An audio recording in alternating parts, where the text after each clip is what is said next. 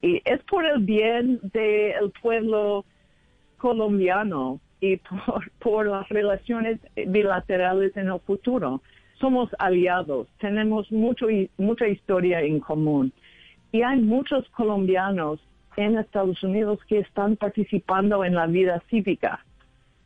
Y ellos merecen la verdad de lo que pasó. Entonces, eso es únicamente. Yo, yo no me refiero a personalidades o, funcionarios. Yo lo entiendo perfectamente, pero permíteme insistirle para preguntarle específicamente sobre algo que usted nos dice. Usted señala que personas que estuvieron en el poder pudieron haber influenciado en las elecciones, sobre todo en el estado de Florida. Se me ocurre un nombre, se me ocurre el nombre del expresidente Álvaro Uribe.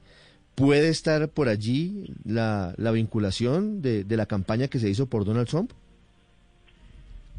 Yo no sé, no sé si es una persona en particular de ninguna forma. Y, no voy a especular más. Lo que quiero decir es que es un tema importante.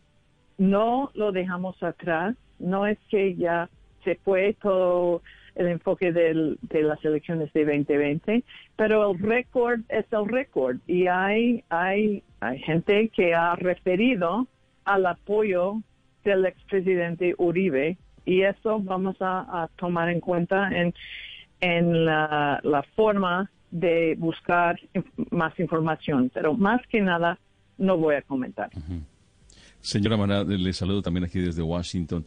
Eh, la semana pasada, el propio eh, presidente electo Joe Biden habría hablado con el expresidente Juan Manuel Santos para invitarlo el 20 de enero a, su toma de poder de, gobierno, algo que no ha hecho con el presidente Iván Duque, el actual presidente de Colombia. ¿Qué posición tiene, que sepa usted, el presidente electo sobre este tema de la influencia de Colombia en, la campaña Trump y hasta dónde estaría enterado el presidente Biden?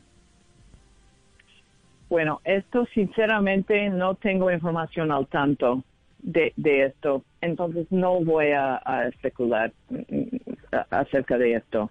Repito y podemos eh, leer de nuevo todo lo que dijo el presidente electo Biden durante la campaña acerca de la importancia de nuestra relación bilateral, que él conoce el país de, de, a través de años. El vicepresidente, ahora presidente electo Biden, tiene mucha experiencia eh, personal con los temas de, Colombia, así que es bueno que, que tienen familiarización con Colombia eh, en toda la agenda del mundo, todas las complicaciones que él va a enfrentar.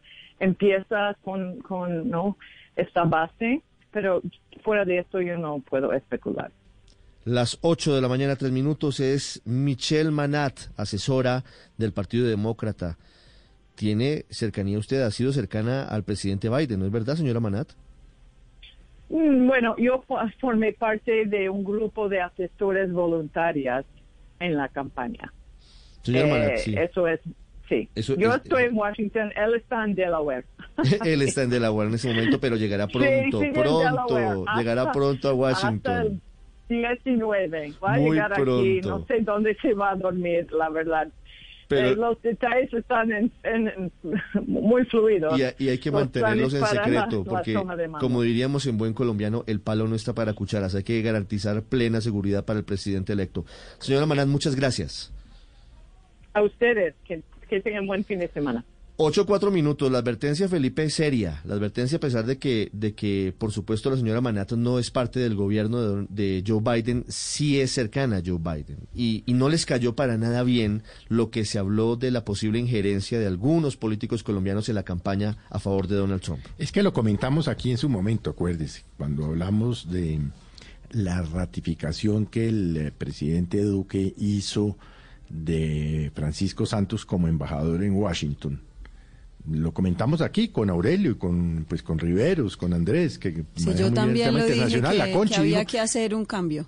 Que había que hacer un cambio y que lo prudente era esperar 20 de enero que se posesionara el eh, presidente Biden y mandar un mensaje de digamos de, de, de reconciliación con los demócratas mandando un embajador, pues, que aceptara el gobierno de los Estados Unidos, pero el presidente Duque, en mi criterio, como lo dijimos aquí, María Consuelo, que usted fue canciller además, se precipitó. Al ratificarlo. Claro, pero es que lo lógico, esto se veía venir.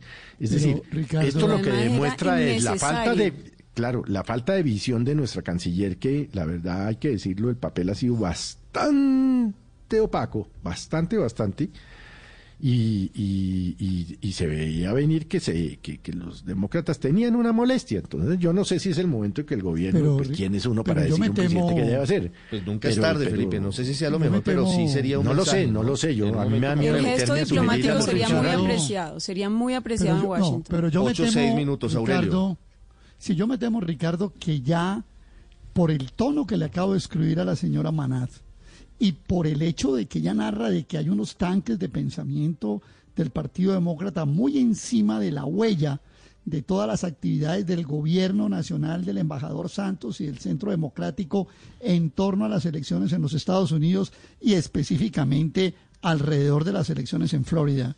Y usted recuerda aquí que tuvimos al aire, Néstor tuvo al aire a la señora Salazar, digamos, la candidata del expresidente Uribe y del representante del centro, del representante del Centro Democrático en el exterior, no recuerdo su nombre, creo que es apellido Restrepo. Juan David eh, Vélez. Eh, Juan David Vélez. Vélez, perdón, Juan David Vélez. Mil gracias, Ricardo, por la ayuda de memoria. usted, es decir, aquí, Dan Restrepo era, ya es no, eh, momento que estamos aquí mezclando peras con manzanas y, y, pongo en contexto. No, el Restrepo que del que se acuerda Aurelio es Dan Restrepo. Dan Restrepo fue la mano derecha no, no, para el Ministerio Occidental de Obama, que es demócrata. Es Vélez. Juan David Vélez, es el, congresista por los colombianos en el exterior del Centro Estoy clarísimo en eso. María Salazar es la periodista colega que es congresista ahora por la Florida a la que apoyó el expresidente Álvaro Uribe. Claro, y pero entonces Ricardo, el punto mío va a, esto. Cuando habla la señora Manat de estos hechos, a mí me da la impresión de que están recogiendo piezas, están armando una estructura para mostrar que sí hubo una injerencia allí, que hubo una influencia en los votantes colombianos o en las colonias colombianas de Florida para promover a Salazar y por supuesto a Trump. Y esto yo creo, Felipe, que ya la cosa no se arregla solamente con mover a Pacho Santos. La hora de mover a Pacho Santos ya pasó. El asunto puede ir más de fondo, puede ser más profundo, porque mire usted que lo que nos dice Ricardo, eh, nuestro compañero colega corresponsal en Washington eh, y en los Estados Unidos, es más complejo que Biden llama a Juan Manuel Santos a invitarlo a la posesión y es la hora en que no ha hablado con el presidente Duque. Y cuando al presidente Duque se le preguntó el 21 de diciembre, yo estaba en vacaciones, Ricardo, pero ese día sí las interrumpí para oír la entrevista y tomé nota. El presidente Duque dijo, no, yo he hablado con Pelosi, yo he hablado con fulano, con Perencejo, y es la hora en que no ha hablado con Biden. Yo, eh, quiero entender Este asunto se le subió el agua por arriba de la cintura. Ocho, Esto va cogiendo una fuerza muy grave. Yo, yo quiero entender esto. Ustedes están suponiendo que porque unos señores que de los cuales ni siquiera nos acordamos el nombre movieron algunas influencias que no tuvieron ningún efecto porque el señor que ganó se llama Joe Biden y no ganó Donald Trump se va a poner, se va a mover el Departamento de Estado de Estados Unidos a investigar el caso, a condenar a Colombia. Yo sí quiero recordarles, estamos perdiendo el tiempo, quiero recordarles que en diplomacia, que una de las máximas de la diplomacia, que es muy aplicada por Estados Unidos, es que en la diplomacia no existen amigos sino aliados. Entonces Colombia es el gran aliado de Estados Unidos en esta parte del continente frente a la gran problemática que tiene con Venezuela. Entonces esto sí es como peanuts, como dicen en Estados Unidos, este problema, este problema comparado con la importancia que tiene para eh, para Estados Unidos Colombia en esta parte del a veces nos burlamos, a, de, de la poca influencia que creemos que puede tener Colombia en la política exterior de otros países no sé, no sé, es que el tono de la señora Manat. Pero es que la señora Manat, la señora Manat, mire, ni siquiera le pagaban en la campaña. Yo no sé si la va a nombrar el señor de eh, Biden en, su gabinete o en alguna parte. Por ahora Pero fíjese que ni siquiera en la campaña era paga. En la campaña era una voluntaria. Esto No, pues no- es no una es una señora vocera, que Ricardo, probablemente, probablemente que tiene un espíritu demócrata muy importante y que le chocó muchísimo que algunos, eh, algún congresista o alguna persona colombiana hubiera intercedido por, por el señor Trump en la Florida, pero de ahí a que esto se convierta en una crisis entre el Departamento de Estado de Estados Unidos y Colombia, me parece que todavía falta, falta No camino. creo. 8 o 10 no creo- minutos, Andrés. No creo, Luz María, que vaya a haber una crisis, pero sí creo que es posible que en algunos, eh, en, en algunos ámbitos, sí pongan al gobierno colombiano a sufrir un poquito, porque sí, Luz María decía ahora que esto fue una cosa sin ningún efecto, que esto fue unos señores por ahí de los que no nos acordamos, pero eso no es tan cierto, porque eh, Biden puede, sí es cierto, ganó, puede haber ganado la presidencia, sin embargo, para los demócratas, una herida abierta muy fuerte que quedó ahí fue lo que pasó en el estado de la Florida, porque los demócratas, el partido demócrata a, a nivel macro, venía haciendo cuentas desde hace varios años eh, se- eh, de que la diversidad étnica del país, en particular en lugares como el estado de la Florida, los iba a favorecer a ellos. Y cuando ven que una comunidad, la comunidad hispana del estado de la Florida, de la cual los colombianos son una parte muy importante, se va radicalizando tanto hacia la derecha, y que en eso intervienen personas como las que hemos eh, eh, mencionado, las del Centro Democrático. Y añádale a esos rumores de que el propio embajador pueda haber intervenido y mostrado esas simpatías, eso, eso lo deja niega, unas ¿no? Heridas Pero- pero, no Ricardo. Rumores. bastante apreciables que, Pero, que Ricardo, no, que no necesariamente se van a solucionar tan fácil. Pero más allá de todas las interpretaciones que podamos hacer, solo hay un hecho, y un hecho comprobado, y es que hasta hoy el presidente electo Biden no ha hablado con el presidente Duque. Hasta Por lo menos no, hemos- no hasta- tenemos. Ese es un Hasta dato. donde supimos, no. Hasta Ay, no lo hemos sabido, porque Pues si no ya se hubiera hecho público. Claro, exactamente. Claro. Si se hubiera dado la llamada, yo creo que ya hubieran salido a contarlo. Claro, pero Cuando asuma no como son- presidente, yo le, le quiero recordar a le Luz toca- María. le- le van a presentar, Yo le quiero recordar a Luz María. presidente, le- le van a yo quisiera recordarle a Luz María. y entonces ahí va a yo le cambiar su quisiera, posición y va a llamar a Yo Iván le quisiera recordar a Luz María. minutos. Ya que estamos hablando de memoria de Aurelio, nombres. para finalizar, ya le, voy a le quiero recordar a Luz María. para- con una ayuda de memoria interesante sobre, sobre, sobre el talante de Joe Biden. Biden es un tipo serio, Biden es un tipo que no olvida. Pero Aurelio, antes, cuénteme usted. Sí, Ricardo, yo le quiero recordar a Luz María que esto ni son peanuts, ni la gravedad del asunto radica en que Aurelio Suárez se acuerde el apellido de ese representante del Centro Democrático en el exterior. No, de eso no depende. Le voy a leer una declaración del embajador Philip Goldberg en plena campaña electoral advirtiendo esto que hoy está diciendo. Y eso es Departamento de Estado. Dice así, el éxito de las relaciones entre Colombia y Estados Unidos a lo largo de muchos años ha sido basado en apoyo bipartidario. Y, re- y continúa. Insto a todos los políticos colombianos evitar involucrarse en las elecciones estadounidenses. A todos, O sea, ¿no? que hubo una advertencia del embajador Claudia norteamericano. López también, no que- son que peanuts dijo y es una ganamos cuando voluntaria. ganó Joe Sí. Biden. Sí. ¿no? O Sí, sea, ella no también son se le fueron peanuts, las luces. a No, no son, no es maní, no es maní ni son unos voluntarios. Pero una acuer- no sabíamos, a- clara, no sabemos una a quién se advertencia. refería. Ah, Es que no pues sabemos a quién claro se que refería. sabíamos, pero o sea, que Acuérdese- por eso yo oh, es Acuérdese que tú no que oyes este- Blue Radio. pero acuérdese que este pero, Luz María, embajador- usted no oye Blue Radio, No, pero- pero- usted no vio a Uribe hablando de la señora recordar, Salazar, pero le no quiero recordar que este embajador Salazar. fue nombrado por Donald Trump.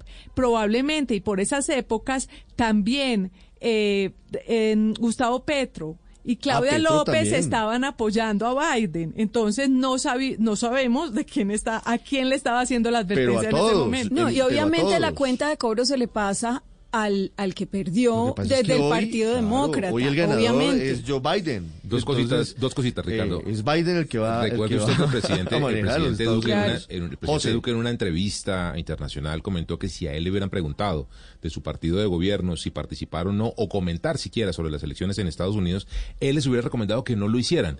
Y segundo, vea, se está fortaleciendo la relación Colombia-China. En esta discusión de este eje geopolítico de tensión entre Estados Unidos y China, China ha venido cada vez mirando con más atención a Colombia. Viene una inversión muy fuerte, le puedo adelantar, en temas tecnológicos de 5G y por ahí se va a reforzar también la relación Bueno, el presidente Duque terminó rindiendo homenajes en la tumba de Mao en Beijing, entre otras cosas, 8-14 minutos. Pero en todo caso, el, el gesto diplomático del cambio del embajador, que yo, eh, desde mi opinión, recomendé aquí hace algunos meses, yo sí creo que sería aún relevante y conveniente, no porque amenacen con investigaciones desde los eh, tanques de pensamiento, pero sí porque un cambio político en un país, eh, pues genera consecuencias. Y por supuesto y se requiere un nuevo eh, aire. se necesita eh, poderlo 8 15 minutos renovar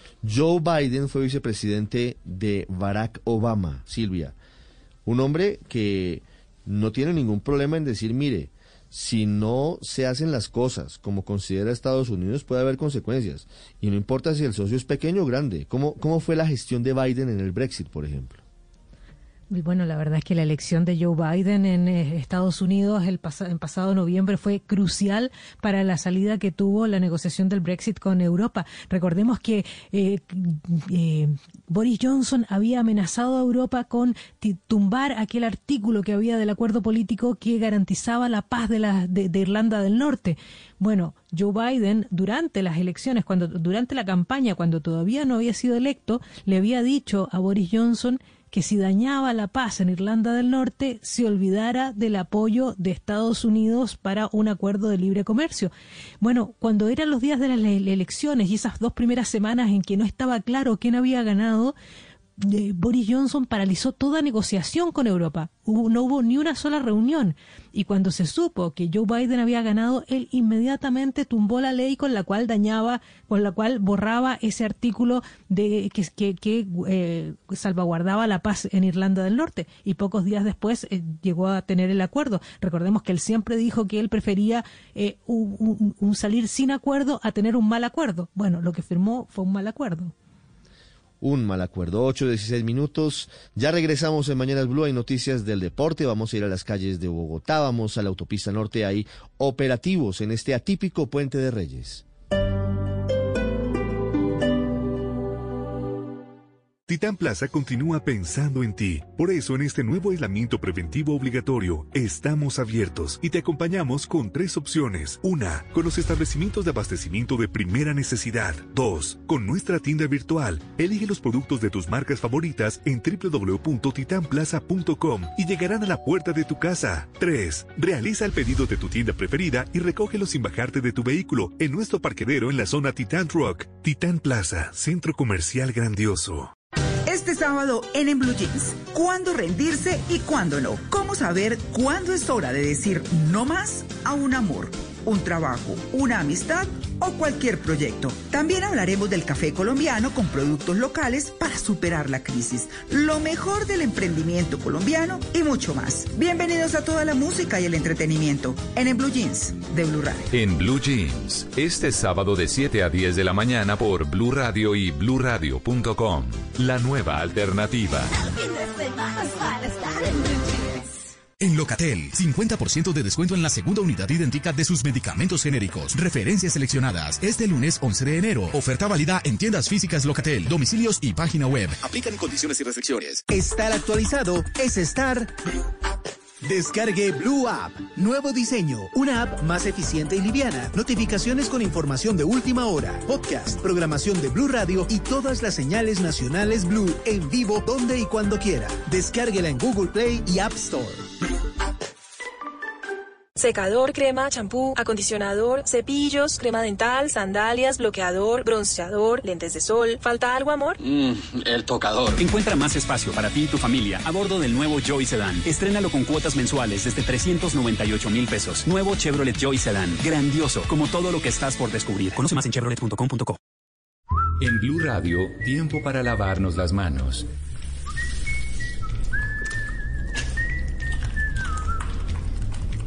Tómate el tiempo para cuidarte y para enterarte de todo sobre el coronavirus. Síguenos en redes sociales, en bluradio.com y en todos los espacios informativos de Blue Radio. Numeral Yo me cuido, yo te cuido. Blue Radio, la nueva alternativa.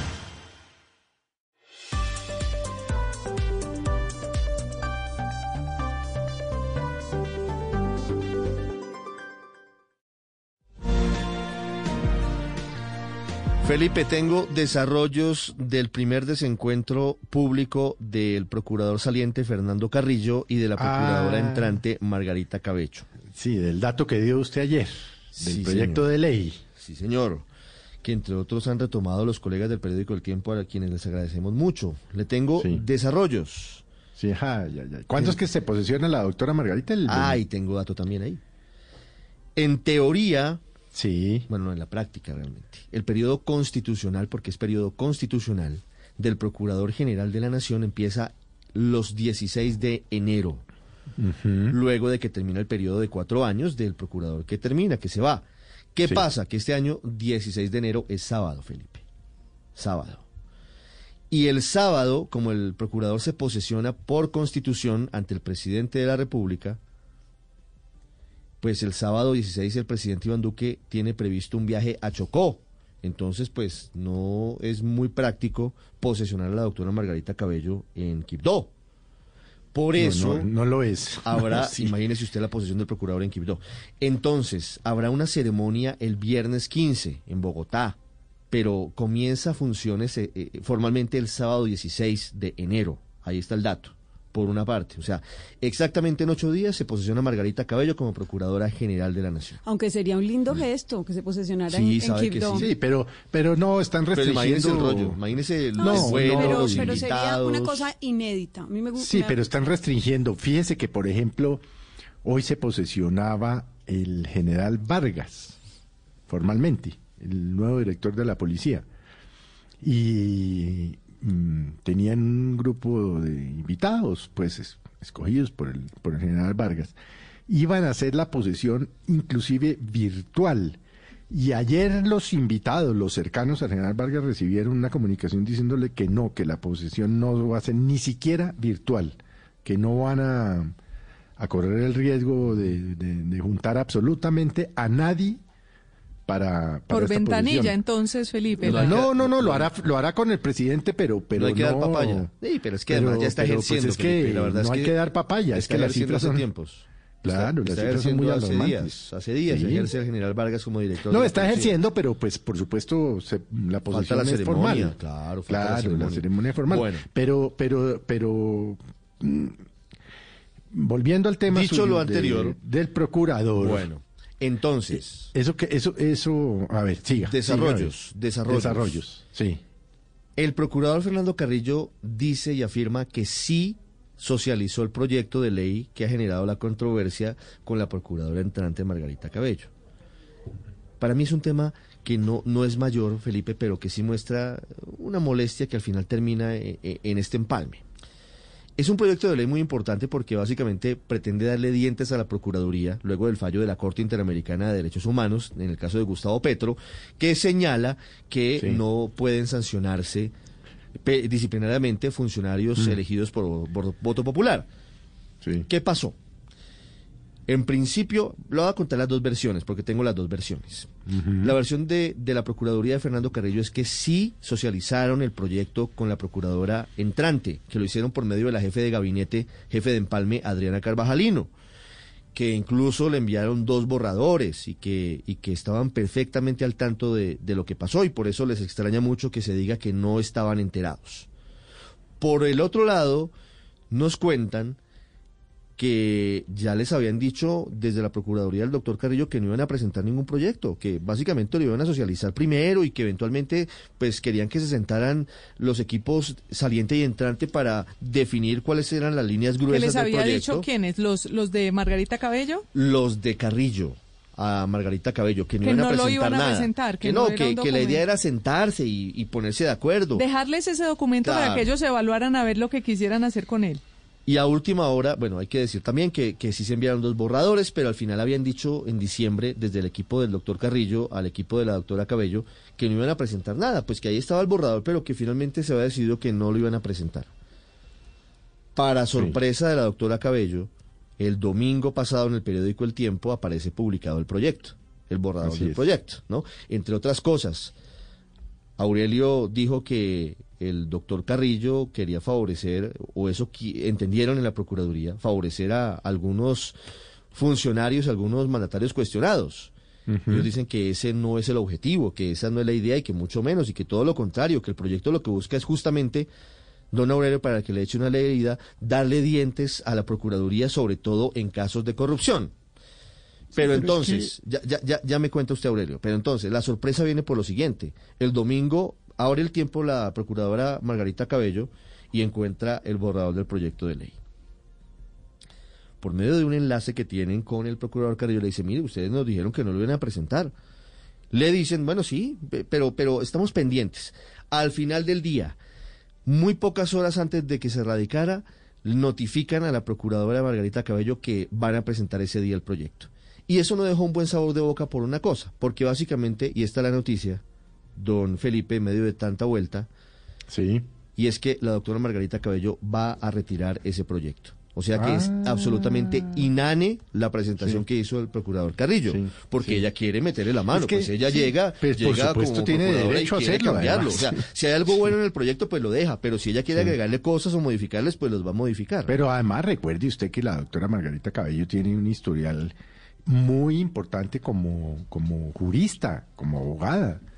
Es decir, pasó por todas las instancias de la justicia ordinaria, llegó a la Corte Suprema de Justicia, eh, en fin, tiene, Claro. tiene todo el bagaje Sí. para, para, para- Entonces ahí... eh, Pero esto no debería dar lugar a ningún quedó una pulso. Es decir, una molestia, pero, Pero- llama pero- mucho ya la se da atención. por superada No, pero por. Luz María, déjeme recordarle la frase de un gran amigo eh, y mentor eh, que tuve por años en mi juventud, que fue el doctor eh, Carlos Pérez Norzagaray, quien decía una cosa que a mí me parecía, siempre me pareció que era, era, definía perfecto las cosas. Decía, mire, uno en la vida hay dos peleas que no puede evitar. Y es la pelea con el antecesor en un cargo público y la pelea con el arquitecto cuando manda a construir una casa. Tiene Eso mucha decía el razón, doctor tiene Pérez mucha razón el doctor Pérez. Pero claro, eh, Sí. olvídese, eso, eso, eso es así, esa pelea. Yo, dígame, dígame usted, No, no, no. eh, eh, el caso de un funcionario público que se posicione que no hable mal del anterior. Yo no conozco ninguno. Es En eso era sabio el doctor. O en Pérez público o en privado, pero O en termina- privado. Me, me acordé, un vainazo. me acordé, me acordé de otro documento que le dejó un procurador saliente al procurador entrante. El procurador Maya, Maya, le dejó un fallo importante sobre la GIDIS política al procurador Alejandro Ordóñez. Y el procurador Alejandro Ordóñez, esto ya era muy avanzado, porque ya era, era contra Diego Palacio y contra, eh, y contra el exministro de, Eh, de Interior, Sabas- Pretel. pero pero Ordóñez no, no, lo, no lo manejó y se conoció y se filtró y se conoció todo el documento, pero es muy distinto a esto porque esto pues simplemente es un proyecto de ley. Pues llama la atención que de todas formas haya esa inconformidad, porque, porque digamos que ese tema del que trata el proyecto es importante. Que pueda hacerlo realidad no es fácil, porque como dijimos ayer, esto es esto es una cosa que está en la Constitución, porque es la, la Carta Interamericana de Derechos Humanos. No sé si podrán eh, hacer reglamentación que permita que eh, el go- porque porque es importante para la procuraduría es tener esos dientes es importante por la, para la procuraduría porque hoy por hoy si a todos los que la procuraduría destituye le diera por apelar a ese punto pues la procuraduría no podría destituir a ningún mandatario elegido por el voto popular Pues quedan sin dientes, entonces me parece que la, que la doctora Margarita, pues más que más que, que ponerse a, a pelear, pues sería bueno es hacer algo constructivo, revisar No, el documento, a, ver si tiene un sentido o no hacer, tiene ningún sentido. No, si- pero es que además lo- está trabajando en eso desde hace meses. Lo que pasa es que se posesiona apenas en ocho días. Entonces, ese va a Ricardo, ser uno de los que- ejes de, de, de los primeros días de su mandato, porque sin duda la Procuraduría no se puede quedar sin dientes frente a los funcionarios elegidos Pero por voto que- popular. Pero es que el tema no es fácil, Ricardo. Es que acuérdese que aquí ya, el hecho, aquí ya hay un hecho. Es que Petro quedó absuelto de cargos disciplinarios y administrativos simple y llanamente porque Sí. no se le puede destituir ni a él ni a ningún funcionario electo se le puede destituir. Sí, pero la Corte, la corte le da la potestad al Estado colombiano de que modifique su normatividad para que pueda hacerlo Sí, de una forma pero garantista. digamos que lo, lo podrá sancionar, que le podrá poner unos pesos de multa, pero no destituir. Y yo no veo qué margen pueda tener la doctora Cabello, o, o más o menos, frente a lo que es casi que un, de- un proyecto que, que se deriva de su propia esencia. Ahora, mi crítica al doctor Carrillo no es tanto lo del proyecto y esto, sino que es que aquí en Colombia el doctor Carrillo se va a ir con un poco de cosas que están pendientes. A mí sí me preocupa la suerte, por ejemplo, del Consejo de Barranquilla, ahora que llega precisamente la doctora Cabello, que fue cogido infraganti en un hecho que aquí se discutió en Blue con todo detalle. Usted recuerda, Ricardo, el tema de la elección del Contralor de Barranquilla en un acto, digamos, casi que de, asociación para un, hecho doloso. Y eso va a pasar tranquilo, no pasó nada. Y ahora llega el proyecto y nadie los pueden destituir. Y adiós y hasta luego. Esas son cosas que realmente sí dejan a los ciudadanos con un sinsabor.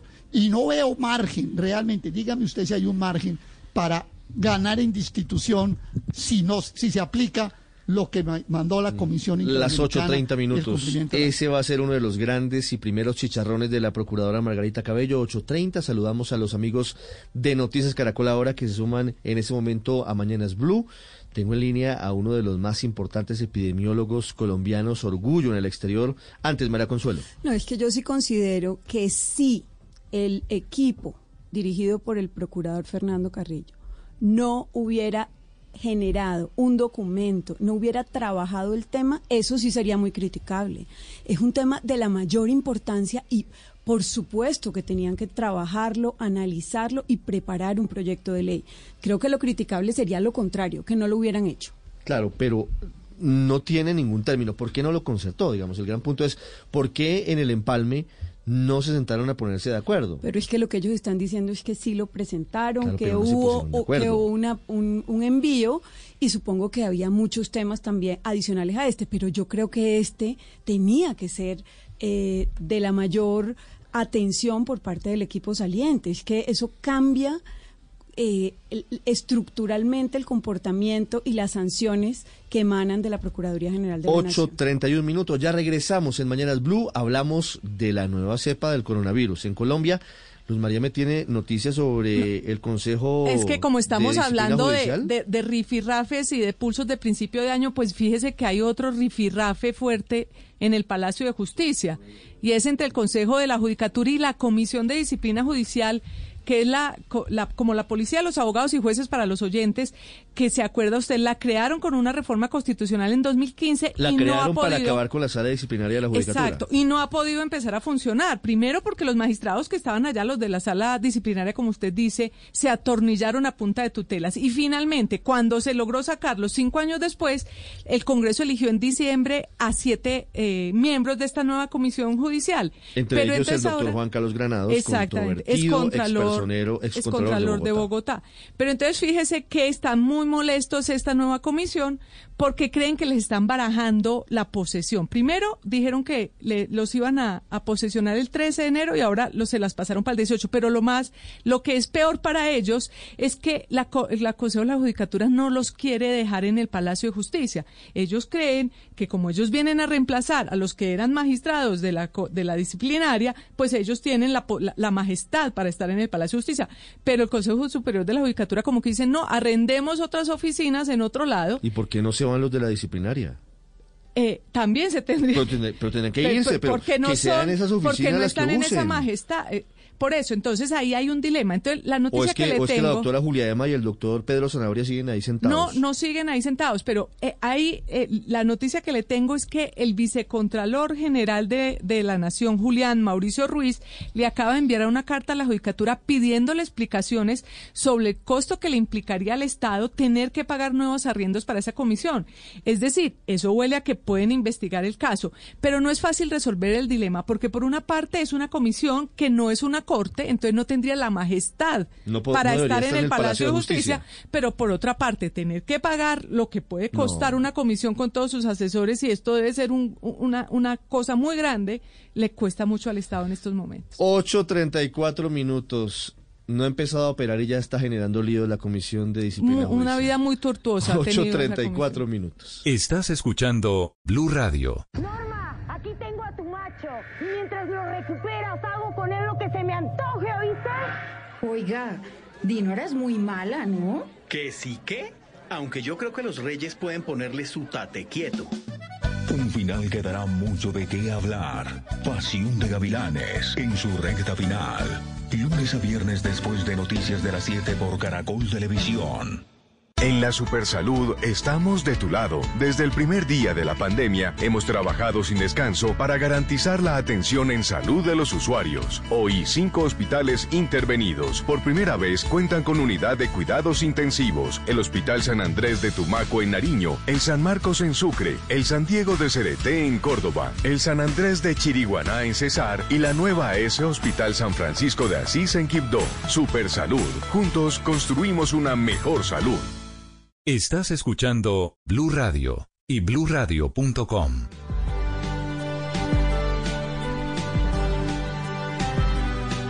Felipe, perdí la cuenta de los contrapunteos entre la alcaldesa Claudia López y el gobierno nacional. Yo no sé si usted tiene en cuentas el número de peleas, pero son muchas realmente. No lleva, bueno, lleva un año apenas, un año y, y siete días exactamente la alcaldesa Claudia López y han sido varias las controversias con el gobierno nacional, entre otras cosas y sobre todo por el manejo de la pandemia. Y eso sin duda se refleja. El más reciente ha ocurrido en torno a la supuesta llegada al país de la nueva cepa, de la cepa británica, que tiene entre un 50 y un 70% más de posibilidades de, de, De velocidad de transmisibilidad, contagio, ¿no? exactamente, De- sí. Dicen los expertos de transmisibilidad. Y se ha generado una polémica, Luz María, porque desde el gobierno piensan, y algunos sectores políticos adicionales, que lo que está intentando hacer la alcaldesa Claudia López es sacar el paraguas, como alguien. popularmente. Sí, es eh, Sí. eh, Sí, porque- escudarse claro. de lo que pasó en diciembre, Claro. de las medidas que no se tomaron, y decir, Claro. no, pues es que esto sí no está en mis manos. Porque el no gobierno, porque el cepa". gobierno nacional también hay que decir ha aprovechado el papayazo y también eh, en cada una de las intervenciones del ministro y del presidente mismo siempre han puntillado que el problema fue que en diciembre Sí. no se tomaron los cuidados, no se hicieron los es- toques de queda, en fin. Pero es increíble, ¿no? Que, que estemos, es decir, en la misma pelea. La misma de con la que empezamos, Y ¿no? mayo, la misma con la que empezamos. Pero además yo no entiendo, la verdad, la doctora Claudia López. eh, es decir, por ejemplo, salió esta mañana muy temprano aquí en, en, el noticiero de nuestros colegas de Caracol a decir que el Instituto Nacional de Salud no tiene cómo comprobar si la nueva cepa es o no la cepa inglesa. Es decir, la doctora Insiste. científica, epidemióloga, viróloga Claudia López. Es a mí me parece muy seria la directora del Instituto Nacional de Salud, muy seria. No, pues Felipe, Entonces- vienen haciendo un trabajo muy, No, muy pero es juicioso que, con la secuenciación genómica, que es el nombre científico y Sí, técnico eso es de ese difícil. Sí, Eh, sí, pero Claudia López ahora es, es especialista en mutaciones Entonces, y entonces le están dando genómicas. palo, Felipe, porque dicen, entre otras cosas, que está intentando, eso dicen los, los contradictores políticos de la alcaldesa, que está intentando desviar la atención de las polémicas Pero- recientes. Uno, sus vacaciones, y dos, que ese el manejo de la pandemia en diciembre. Pero la verdad, la verdad es que, eh, es decir, eh, uno desprovisto de odios o rencores o peleaderas innecesarias contra Claudia López porque no tiene ningún sentido. Pero es que en diciembre vimos lo de San Victorino, los madrugones. Felipe, los vimos alumbrados. lo de los lo de los hinchas de Santa los Fe alumbrados, ella, ella estaba presente Vimos los en alumbrados, de los ella alumbrados. diciendo que era que se había entusiasmado mucho. Exceso de entusiasmo. Eh, en no pandemia. tomó y desafortunadamente, y hay que decirlo, pues las cosas hay que llamarlas por su nombre, no tomó las, eh, las decisiones oportunas para el 24 y el 31 de diciembre de habernos encerrado, como lo hicieron otros alcaldes, lo hizo Cali, lo hizo Medellín. En fin. eh, Y también la gente, ¿no? También algo de Sí. indisciplina No, social. obviamente la indisciplina es que también fue que nos desmadramos, es decir, la indisciplina, no, tampoco es culpa pues de Claudia López. No, Felipe, Es decir, aquí hay una eh, responsabilidad Pero bueno, muy la de explicación- es una sumatoria de, Sí. de- de Pero la errores, de explicación que dio el secretario de salud, la, que- la explicación que dio el secretario de salud fue importante, pues por qué tomaron la decisión de no poner los toques de queda que pusieron las otras ciudades del país. Pero obviamente eso está pasando cuenta de cobro hoy. Ahora, Claudia López incluso y otros han dicho que en otras ciudades también está disparado el contagio. La diferencia es que en Bogotá está más disparado que en las otras ciudades. Pues, Pero perdón, además, para más de efectos 5.000 prácticos, contagios. para Ayer. efectos prácticos de la discusión, también nos lo aclaró el secretario de Salud de Bogotá. Hay que seguirse cuidando, con cepa inglesa o sin cepa inglesa. Hay que actuar como si estuviera como si estuviera en el país, eh, ¿no? y, y, sobre todo que es un tema que se dirime muy fácilmente porque es un tema científico. Si está o no está, lo vamos a saber después de los Mejor dicho, lo que tanto tanto lo que dice la alcaldía como lo que dice el instituto no se puede probar en este momento. Entonces, 8:39 minutos. El doctor Andrés Vecino es uno de los más activos eh, médicos científicos tuiteros es médico colombiano, epidemiólogo. de la Universidad John Hopkins. Muy reputado. Muy reputado. Además, el ministro Fernando Ruiz ayer pidió que leyéramos el hilo que hizo el doctor vecino sobre, sobre la pandemia. El INS también, eh, Ricardo, a través de su cuenta de Twitter, también recomendó el, el hilo que hizo sobre por qué no es conveniente decir sin pruebas científicas que está la cepa británica en Colombia. Nos atiende a esta hora el doctor Andrés Vecino. 8.40 en Colombia. Doctor Vecino, buenos días. Ricardo, buenos días, gracias por su invitación. Quisiera que les contara a los oyentes su argumentación sobre este asunto, de por qué no deben ser los políticos, sino deben ser los científicos los que hablen sobre un asunto que es eminentemente científico. Pues Ricardo, eh, lo que hemos aprendido en este año, eh, por ejemplo, de países como Nueva Zelanda o incluso Uruguay, es que la comunicación franca, directa, que es accionable, eh, por parte de los ciudadanos es fundamental. En comunicación de riesgo, y esto eh, no, no, digamos, este campo no empezó con el COVID, este campo se utilizaba en muchas otras epidemias.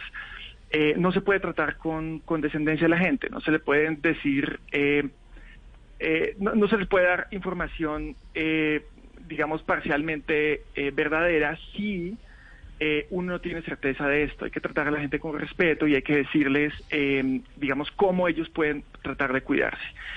Eh, a, mi forma de ver, lo que se sugirió en la rueda de prensa es que esta variante del virus estaba presente en Colombia. Es posible. digamos, esta variante se ha identificado esa variante en Brasil, en Australia, en Sudáfrica, en prácticamente toda Europa, es muy posible que esté eh, en Colombia. Esta variante, que es una mutación, em, es una mutación en el gen que genera, eh, digamos, el, receptor al cual se pega el virus a las células pulmonares. Entonces, es plausible biológicamente que, este, que esta mutación genere más transmisibilidad. Asociado a eso, en el Reino Unido se ha identificado un incremento de esta variante y al mismo tiempo un incremento de los casos.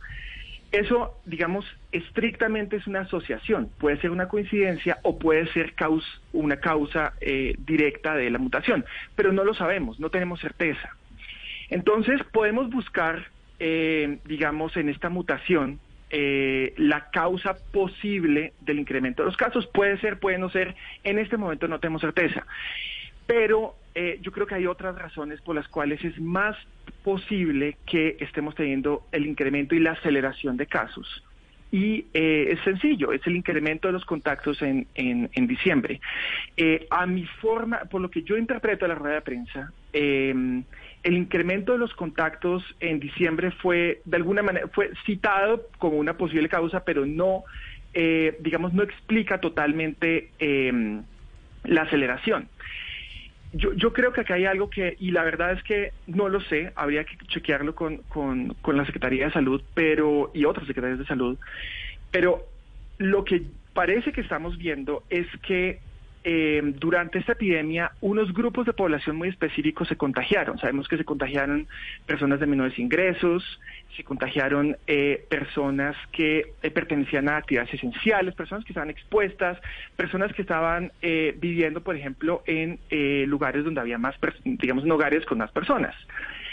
pero en la Navidad estamos viendo cada vez más casos de familias enteras que se cuidaron durante todo el año y de pronto se contagiaron de alguna manera, como dice el dicho, se, se echaron una canita al aire, eh, se vieron todos y es ahí donde se contagiaron. Entonces, lo que estamos viendo es algo que hemos tenido desde la mitad del año pasado y es eh, la infección súbita de grupos homogéneos de población que estaban llenos de susceptibles, paquetes de población que estaban llenos de susceptibles. Esto lo vimos, por ejemplo, en, Barranquilla, donde vimos una gran infección en un sector de la ciudad y el otro sector de la ciudad estaba prácticamente eh, sin infección. Y eso estamos viendo ahora. Estamos viendo que dos de las tres localidades tienen estratos 4, 5 y 6 predominantemente.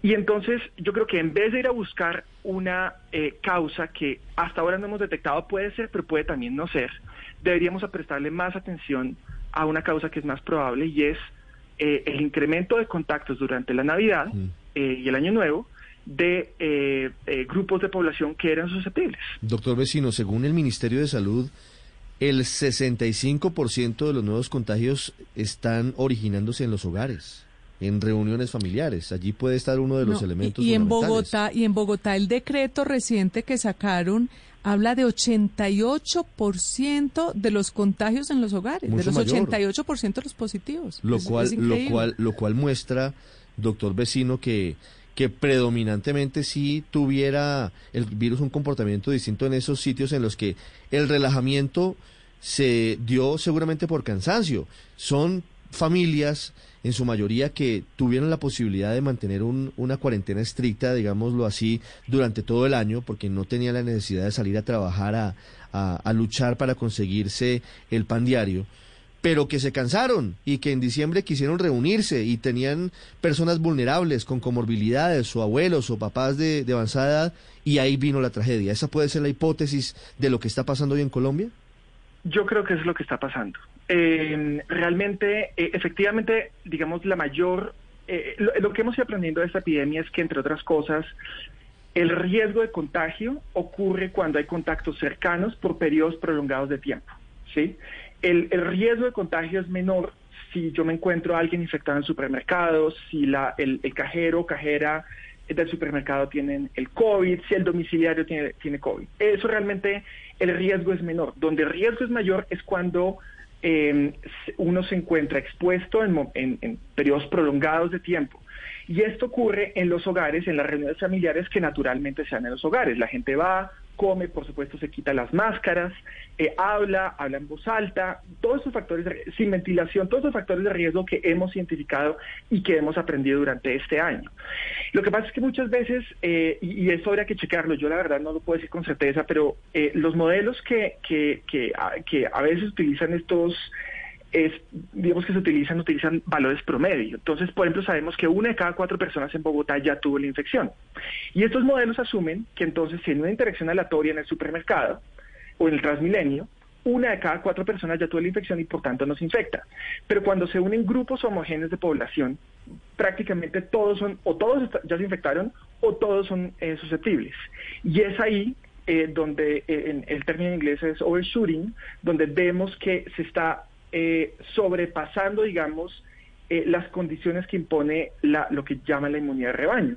Estamos bien, y, es, y eso es posible que sea lo que está explicando, que usted menciona, eh, Ricardo, el incremento de los casos. Entonces, atribuir a la nueva variante el incremento de los casos es, es, además, entre otras cosas, y yo lo digo de esta manera, para ser muy franco, es una salida conveniente, porque vamos a encontrar la variante en algún momento.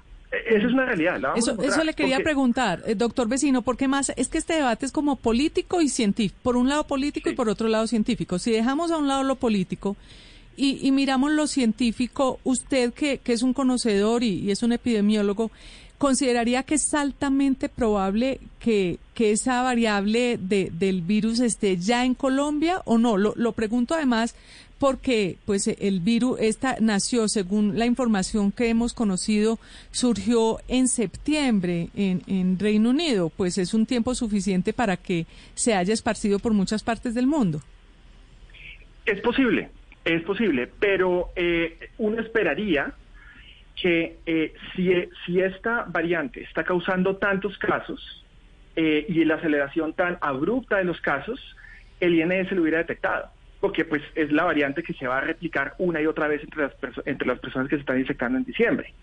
Entonces, uno esperaría que al menos encontrara uno de los casos. Eh, ayer el comunicado de prensa del INS decía que ellos muestran el 1% de, de, los infectados, eh, la hacen genómica.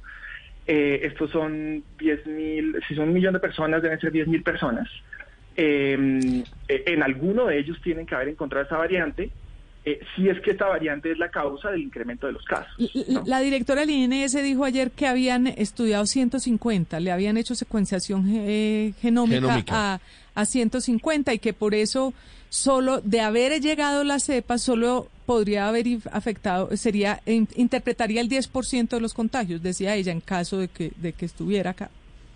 Y en ese caso, entonces, habría sido detectada. Es decir, si es tan prevalente, si es tan importante, debería ser detectada. Hoy en día vemos que esa variante está, es altamente prevalente, por ejemplo, en la ciudad de Londres eh, y, en otras, y en, y, en, otras ciudades. Sabemos que efectivamente es una cepa prevalente y por tanto debería ser detectada eh, en los muestreos que Es decir, usted está más inclinado a pensar que no ha llegado la cepa británica a Colombia.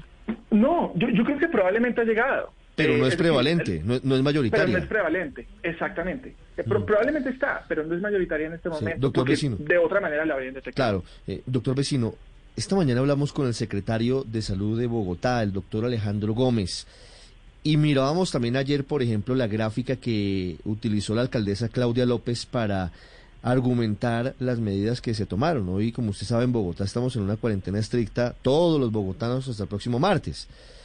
La alcaldesa Claudia López, o, en la presentación de la alcaldesa, hay una, hay una flecha gris en donde ellos consideran que puede haberse dado la aparición probable de la cepa inglesa en Colombia, lo cual me parece muy llamativo porque pues tendríamos algún tipo de sustento científico. Pero el secretario nos decía esta mañana que algo sí está pasando porque encuentran en los pacientes que han sido hospitalizados en estos últimos días en Bogotá una carga viral más elevada. ¿Ese puede ser un indicador de que llegó la nueva cepa, la cepa británica a Colombia? Eh, mire, yo tengo absolutamente todo el respeto por el secretario, el secretario Alejandro Gómez, es un funcionario ejemplar, eh, pero en esto difiero de él. Hay eh, la, forma como, y como entiendo, digamos porque yo también escuché la, la, entrevista que hicieron a él, em, lo, que yo entiendo de, cómo ellos interpretan la carga viral es que lo hacen a través de los el número de ciclos que tiene el PCR. Eso es un, eso es un valor que arroja el PCR, pero que no le reportan a la gente cuando le dicen que es positiva. Ese número de ciclos es un indicador indirecto de la carga viral, pero la carga viral depende de muchas otras cosas. Depende, por ejemplo, del momento en el que usted le toma la prueba. Si usted le toma la prueba el día que, tiene que inició sus síntomas, es muy diferente a si se la toman siete días después. Si usted le toman, eh, si usted, digamos, eh, eh, le toman fácilmente la prueba y le pueden hacer bien el, el, el, hisopado, pues entonces va a tener más carga viral que si, por ejemplo, es un niño y se mueve y es mucho más difícil tomar el hisopado. Entonces hay un montón de, de factores que afectan la carga viral eh, que eh, se detecta en los PCRs. Y hay, eh, entre otras cosas, hay editoriales y revistas científicas que no recomiendan usar este, este valor que se llama el CT para hacer atribuciones acerca de la carga viral por cuenta de que operativamente tiene muchos problemas. Sí. Doctor Vecino, hay una duda que nos están planteando aquí muchos de nuestros oyentes y es que las diferentes autoridades han dicho que por favor se queden en casa siete días, dicen unos, catorce días, dicen otros. Eh, antes de reiniciar, digamos, sus actividades. ¿Realmente cuánto, o sea, cuál es el periodo para que usted se pueda hacer la prueba que efectivamente muestre si es o no positivo? Al día quinto de haberse eh, confinado, al día sexto, al día séptimo, al día décimo, al día catorce. ¿Cuál es, cuál es el, plazo ahí? Eh, Felipe, lo, lo, lo, lo más conveniente es em, eh, que la gente llame a la EPS, inmediatamente empieza a tener síntomas. Eh, los síntomas empiezan gradualmente. Em, en, conversaciones anecdóticas con personas que se han infectado, ellos dicen, no, eh, es que realmente empezó con una gripa, pero no pensé que fuera, que fuera COVID. Realmente el COVID empieza gradualmente y días después es que las personas empeoran, razón por la cual piden la prueba entre más pronto mejor. Usualmente las PCR son más sensibles entre el día 2, 3 hasta el día 7 eh, del inicio de los síntomas, pero varía bastante. Entonces la recomendación para la gente es, si ustedes están empezando a tener síntomas en Bogotá, especialmente en un incremento de casos como el que tenemos o en cualquier sitio en Colombia, eh, es COVID hasta que se demuestre lo contrario. Y eso implica que tienen que llamar al EPS, aislarse. Eh, tratar de, de, comunicar esto a sus contactos cercanos y eh, esperar la prueba. ¿Y si no tiene síntomas? ¿Cuál es el día oportuno para hacerse uno la prueba para estar seguro? llamar al EPS tan pronto, eh, si no tiene síntomas es porque eh, probablemente alguien lo notificó a usted de que fue un contacto.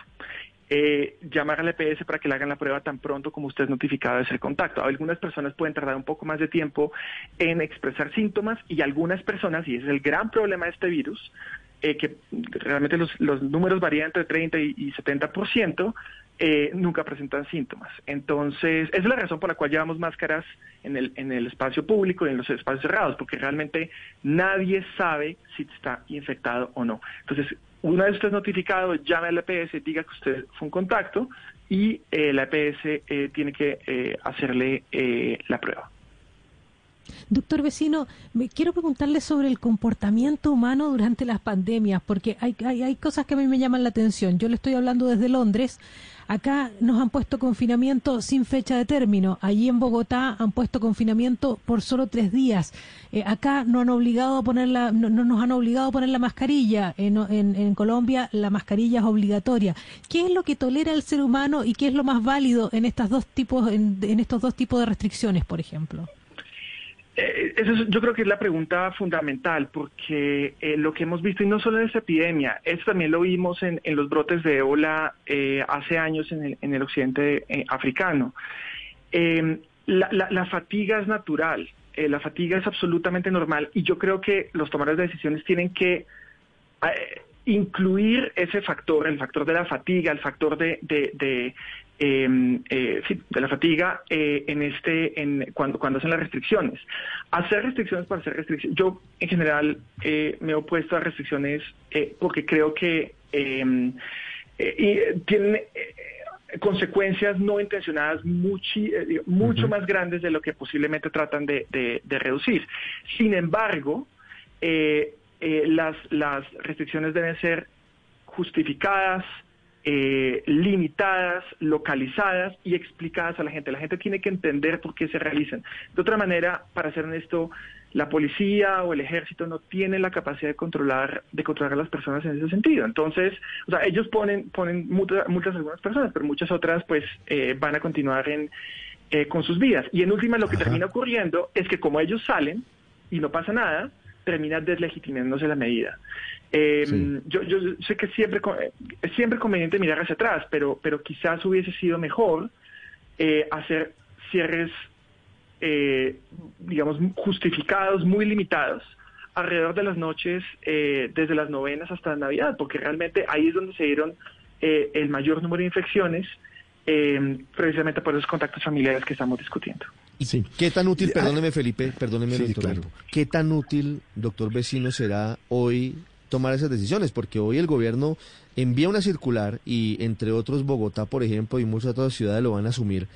¿Qué tan útil es hoy un toque de queda nocturno cuando ya no hay novenas, cuando ya no hay fiestas, cuando ya no hay Navidad ni Año Nuevo? ¿Sigue siendo útil? Pues eh, eh, eh es decir, útil es útil, eh, Ricardo. digamos, los cierres son útiles, todas las medidas siempre son útiles. El punto es que uno no puede, digamos, llenar de medidas a la gente eh, medidas entre otras contradictorias, medidas que cambian todo el tiempo, la gente tiene que estar pendiente de Twitter todo el tiempo del eh, o, del, o, del, noticiero para ver cómo cambian las medidas. Eh, son útiles, pero la pregunta es cuál es la magnitud. Yo creo que en este punto, en el punto en el que están las cosas en, el país, es necesario porque es la única forma de reducir la tasa de contactos, desafortunadamente.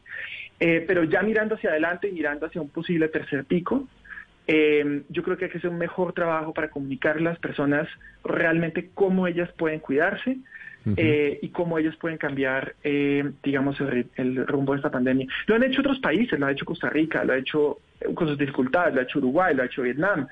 esto no es un asunto de ingresos solamente, de hecho las, las, democracias occidentales son las a las que peor les ha ido. Yo creo que hay, hay, digamos, hay, hay es importante eh, mirar a qué cosas han servido, qué cosas han servido y, seguir el ejemplo de, lo que de lo que sirve y no de lo que es políticamente expedito. Sí, eh, vamos a, estamos abusando de su generosidad, profesor vecino, pero pues es privilegio tenerlo acá. Anoche el ministro dijo, el ministro de Salud, un hombre serio, pues que usted conoce, dijo que solo con inmunidad de rebaño se superará el COVID-19. ¿Qué es eso?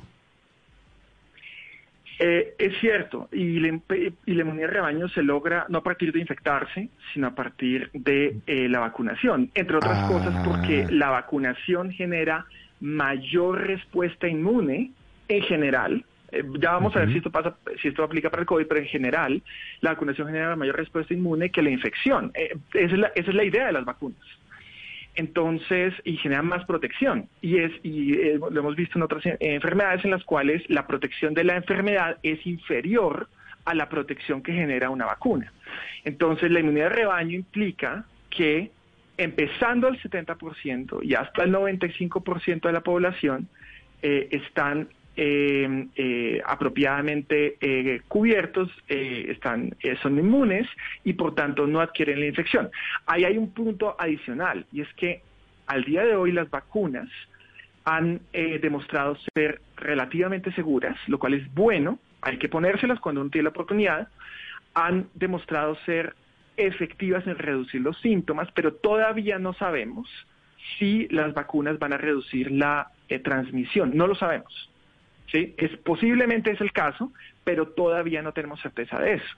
Entonces, eh, es por esa razón que cuando sea que empecemos la vacunación hay que continuar el, el, distanciamiento físico y el uso de máscaras y el lavado de manos, porque podemos estar infectados, no expresando los síntomas, pero aún así contaminando a otras personas.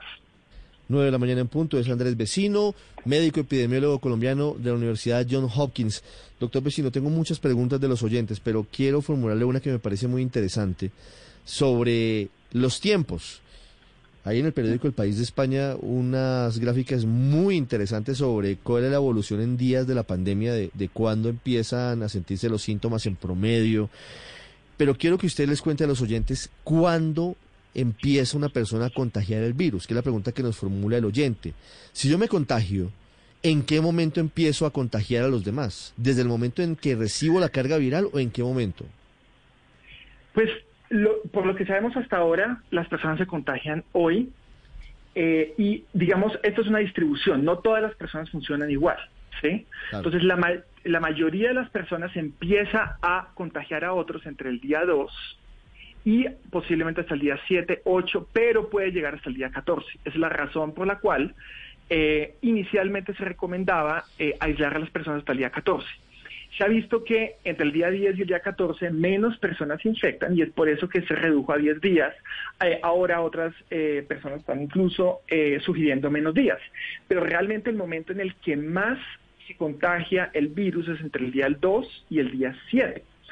La mayoría de personas expresa síntomas entre el día 3 y el día 5 o 6. Entonces, eso implica que durante uno o dos días, la persona, sin saberlo, está eh, replicando el virus a sus contactos cercanos. Y eso realmente es el gran problema de este virus. Eh, y entre otras cosas, es algo, es algo muy desafortunado, porque si ustedes miran, digamos, lo que ha ocurrido con otras eh, epidemias, entre otras, por ejemplo, el VIH, eh, hay un gran rol de la confianza en esto y las enfermedades de transmisión sexual. Entonces, por ejemplo, eh, la, las, la, las, personas evalúan, eh, digamos, el riesgo que tienen basado en la confianza que tienen con, eh, con quien, digamos, con quien van a interactuar. Pero en el caso del COVID, paradójicamente, es con quienes tenemos más confianza que nos estamos infectando, por cuenta de que mantenemos contactos más cercanos, de que esas otras personas no tienen ni idea que están infectadas y mantenemos contactos prolongados usualmente sin máscara. Entonces, desafortunadamente hay que asumir, como decía el secretario esta mañana, que todo el mundo está infectado, eh, así sea alguien que queremos mucho, mientras esté fuera del hogar hay que asumir que está infectado mm. para protegerlo y para prote protegernos nosotros mm. y mantener la distancia, usar la máscara y el lavado de manos. A veces, a veces nos sentimos odiosos, doctor vecino, porque alguien se nos acerca y nosotros nos vamos alejando o le decimos no, a, a la distancia, qué tico ahí. Y, y, eso va un poco en contra de la naturaleza humana, pero es lo que debemos hacer, incluso personas muy cercanas. Doctor vecino, muy amable por estos minutos, muchas gracias. A ustedes muchas gracias, eh, buen fin de semana y cuídense mucho. 9-3, ese es el mensaje más importante, Andrés. La nueva cepa no sabemos si está en Colombia, es posible que ya esté, pero debemos actuar como si estuviera. Es el mensaje de todos, de todos. Reforzar los sí, controles. Claro. Claro, claro, debemos y, y como decía y como decía el doctor Andrés Vecino ahora, nuestra nuestra mejor precaución es actuar como como si todo el mundo que vemos estuviera infectado. Por lo menos no podemos ir por la calle haciéndole pruebas a todo el mundo. Entonces, si yo me encuentro, si yo salgo por la calle y me encuentro un amigo, lo mejor que yo puedo hacer es presumir que esa persona, ese amigo puede estar infectado, saludarlo, pero saludarlo con cierta distancia, lejitos, sin quitarme el tapabocas conversar con ese amigo de lejitos sin quitarme el tapabocas y listo. Es decir, porque, porque mire que eh, mucha gente, como, como, decía ahora en nuestro entrevistado, la confianza se ha vuelto aquí un factor que juega en contra, porque uno dice, no, es que ahora en la época navideña y de novena, no, es que viene fulanito y fulanito, mis tíos y todo eso, ah, pero no estarán infectados, no, no, ellos son muy juiciosos, ellos, ah, eh, pero ¿qué van a tener? No, no, no, él ha estado muy bien, no sé qué, llegan, se reúnen en una casa 14, 16 personas, se quitan el tapabocas, comen juntos ahí, hablan, se ríen y de ahí salen varios infectados. Entonces, hay, un término nuestra mejor precaución es, actuar con esa Muy colombiano el término, Andrés y Felipe, muy colombiano. Es que nos da, es que nos da pena. Nos da pena, ¿no? Nos da pena. Claro que da pena, claro, que da pena. de rojo mire, que lo he visto Con, mire, con, con familia, con familia, y, y, les da pena a las personas ponerse el tapabocas o decirles, mire, cuídese. No, no, no, no, no, no. La pena nos puede matar. No, y además pensar que el que le contagia a uno es el que a uno no le gusta. Eso sí es no, no, no. cualquiera puede ser absurdo. La mamá lo puede, contagiar a uno. Exacto. Claro. Mira, a mí me quedó claro. Ese criterio que acaba de subrayar Andrés me queda claro. Lo otro que me queda claro es que esa discusión de si está la cepa o no está la cepa es un problema político hoy. Claro. Y, y, que como yo realmente, a mí la política no es mi intención primaria, entonces yo tengo es que cuidarme, no entrar en ese debate, porque entonces entramos en un debate de si está o no está, de si, y, resulta que lo que hoy tenemos que hacer es cuidarnos. Como si estuviera, como si estuviera, reforzar los controles. Pero además, Ricardo, la, semana pasada entrevistábamos a una infectóloga chilena, Janet Davanch, y ella nos dio una una frase que a mí me pareció genial. Las mutaciones van a existir siempre y cuando haya contagios, haya interacciones. Si no hay interacciones, pues no va a haber mutaciones porque el virus no va a Que somos tontos porque seguimos siendo el vehículo de las mutaciones. Somos el vehículo del, del bicho. Nueve, seis minutos. Vamos con deportes en segundos y actualizamos las noticias. En Mañanas Blue hay una historia que desde ayer estaba revelando el alcalde de Cali. Ya la vamos a contar una historia terrible, una historia de contagio. Un joven termina contagiando a, los mayores de su casa y termina en un intento de suicidio. Terrible. Nueve, siete minutos. Estás escuchando Blue Radio. Si todavía crees que la tecnología es un tema de geeks, revive lo más pro de la transformación digital y la conectividad en el resumen de Insights, solo en mitransformaciondigital.com. Estás escuchando Blue Radio. Es hora de despejar tu mente, poner esa canción que tanto te gusta y darte una pausa activa para disfrutarla. Es tiempo de cuidarnos y querernos. Banco Popular. Hoy se puede, siempre se puede. Hoy estás a un clic de elegir tu cuenta ideal. ¿Quieres consultas ilimitadas y sin cuota de manejo? Clic. Enterarte de cualquier movimiento. Clic. Tener retiros ilimitados Clic. Haz clic en bancopopular.com.co y elige tu cuenta ideal. Banco Popular. Hoy se puede, siempre se puede. Somos Grupo Aval, vigilado Superintendencia Financiera de Colombia. Hoy estás a un clic de elegir tu cuenta ideal. ¿Quieres giros gratis? Clic. Cientos de descuentos. Clic. Sin cuota de manejo. Clic. Haz clic en bancopopular.com.co y elige tu cuenta ideal. Banco Popular. Hoy se puede, siempre se puede. Somos Grupo Aval, vigilado Superintendencia Financiera de Colombia. Las victorias y derrotas, la pasión y la afición en juego y los datos de lo último en deportes se lo presenta Mañanas Blue. 9-8 minutos, Juanjo. Fernando Gaviria, ciclista colombiano muy destacado, ha sido una de las víctimas del COVID en dos oportunidades en el Emirates. Hace un año, por ejemplo, cuando comenzaba la pandemia, estuvieron aislados durante varias semanas luego de que se diagnosticaron los positivos. Finalmente, Gaviria se vacunó contra el COVID-19 hoy. Estamos conociendo fotos y detalles. Sí, y él posa muy orgulloso mostrando su, su brazo izquierdo en donde fue eh, vacunado. Y, y, no solamente la buena noticia para él que sufrió, eh, como bien decías, dos veces el coronavirus en el año 2020, sino que también es noticia porque es un hecho histórico para el deporte. Él y todos los integrantes del Team e- Emirates son los primeros deportistas de elite que reciben la vacuna. ¿eh? Así que, eh, afortunadamente para él, eh, hoy es noticia otra vez por el coronavirus, pero principalmente porque ha recibido la, ansiada vacuna. No especifica, no especifica el equipo de Fernando Gaviria cuál de todas las marcas de los laboratorios recibió la, vacuna Fernando Gaviria, pero podemos asegurarlo, Ricardo, que esta es la buena noticia para el ciclista colombiano. Nueve, nueve minutos, tenemos más información sobre Gaviria. Sí, por supuesto, hay más información y los detalles con Sebastián Vargas a propósito de esta situación y luego seguimos con el panorama de deportes. Pero me parece bien, podemos ir más adelante con la información de Sebastián Vargas sobre Fernando Gaviria, pero vamos con los deportes. Vamos con los deportes, entonces nos metemos con Jorge Carrascal, otro deportista colombiano que tuvo una semana muy especial. Eh, Ricardo fue expulsado en el encuentro semifinal de Copa Libertadores y ayer tuvo una larga charla con Marcelo Gallardo luego de la infantil tarjeta roja recibida en el encuentro ante Palmeiras. El técnico de River, acompañado por los experimentados Leonardo Poncio y Javier Pinola, se tomó unos cuantos minutos para remarcarle que a pesar de las calenturas que se pueden vivir en los partidos, siempre debe pensar y actuar como un jugador profesional. El tiempo dirá cuánto tiempo le lleva a Gallardo asimilar esta actitud de Jorge Carrascal y cuándo vuelve a colocarlo como titular en el conjunto millonario. Hablamos del fútbol profesional colombiano, problemas con los estadios para Millonarios y para América de Cali para el comienzo del torneo. Con los detalles, Sebastián Vargas. Hola Juan Joyentes, feliz mañana para todos. Dos equipos que disputarán la Liga Betplay del año 2021 tienen dificultades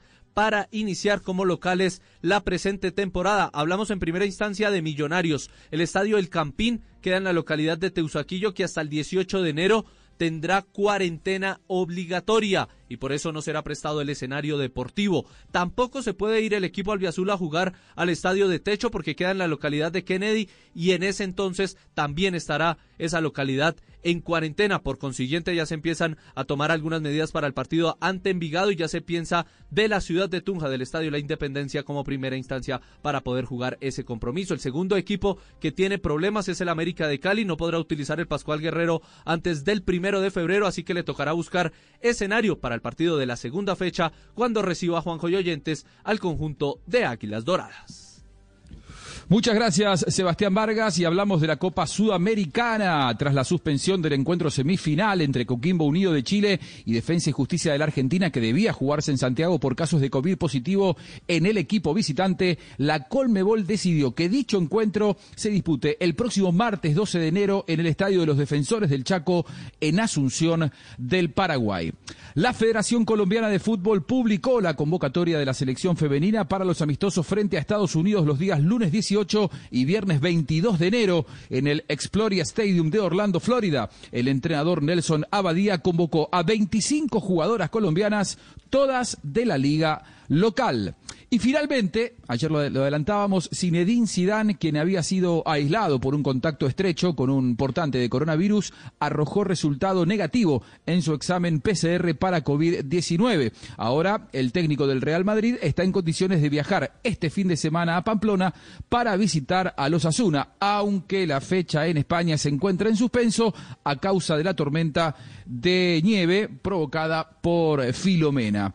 Ya hablamos de ciclismo, de la noticia en la que se transformó entonces eh, Fernando Gaviria, quien recibió su vacuna por el tema del coronavirus. Afortunadamente se transforma el ciclista colombiano en los primeros ciclistas del mundo de elite en recibir tal vacuna. Está hablando Carlo Angelotti, habla de James Rodríguez. Escuchamos al técnico italiano del Everton de la Premier League.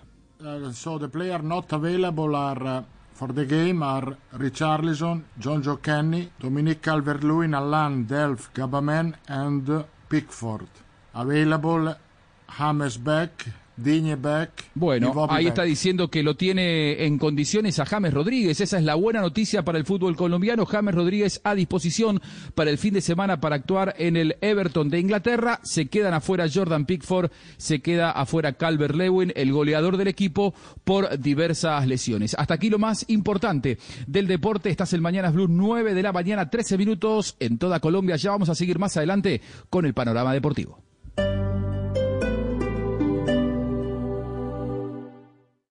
Esta es Blue Radio. Sintonice Blue Radio en 89.9 FM y grábelo desde ya en su memoria y en la memoria de su radio. Blue Radio, la nueva alternativa. El mundo nos está dando una oportunidad para transformarnos, evolucionar la forma de trabajar, de compartir y hasta de celebrar. Con valentía enfrentaremos la realidad de una forma diferente, porque transformarse es la nueva alternativa. Blue Radio. Conoce nuestro nuevo catálogo y lleva el orden a otro nivel. Hasta el 11 de enero. Aprovecha. Comedor cuatro puestos por solo 499,990 pesos. Compra en Easy y en easy.com.co.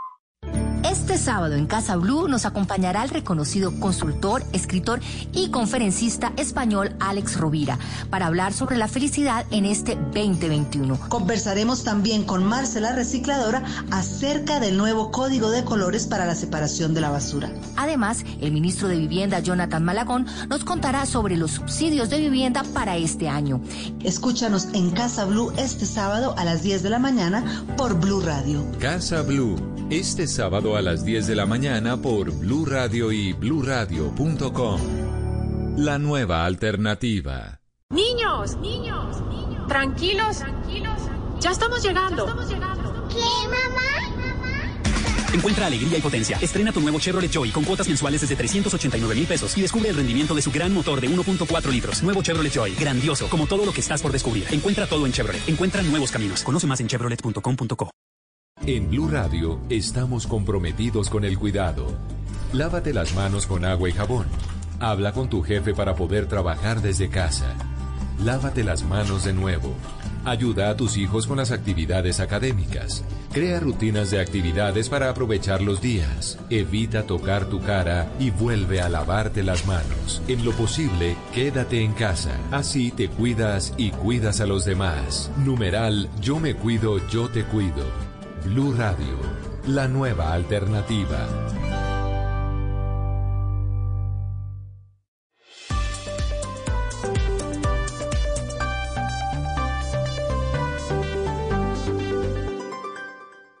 Si acaba de llegar a Blue Radio, esto es lo que está pasando y lo que se ha perdido.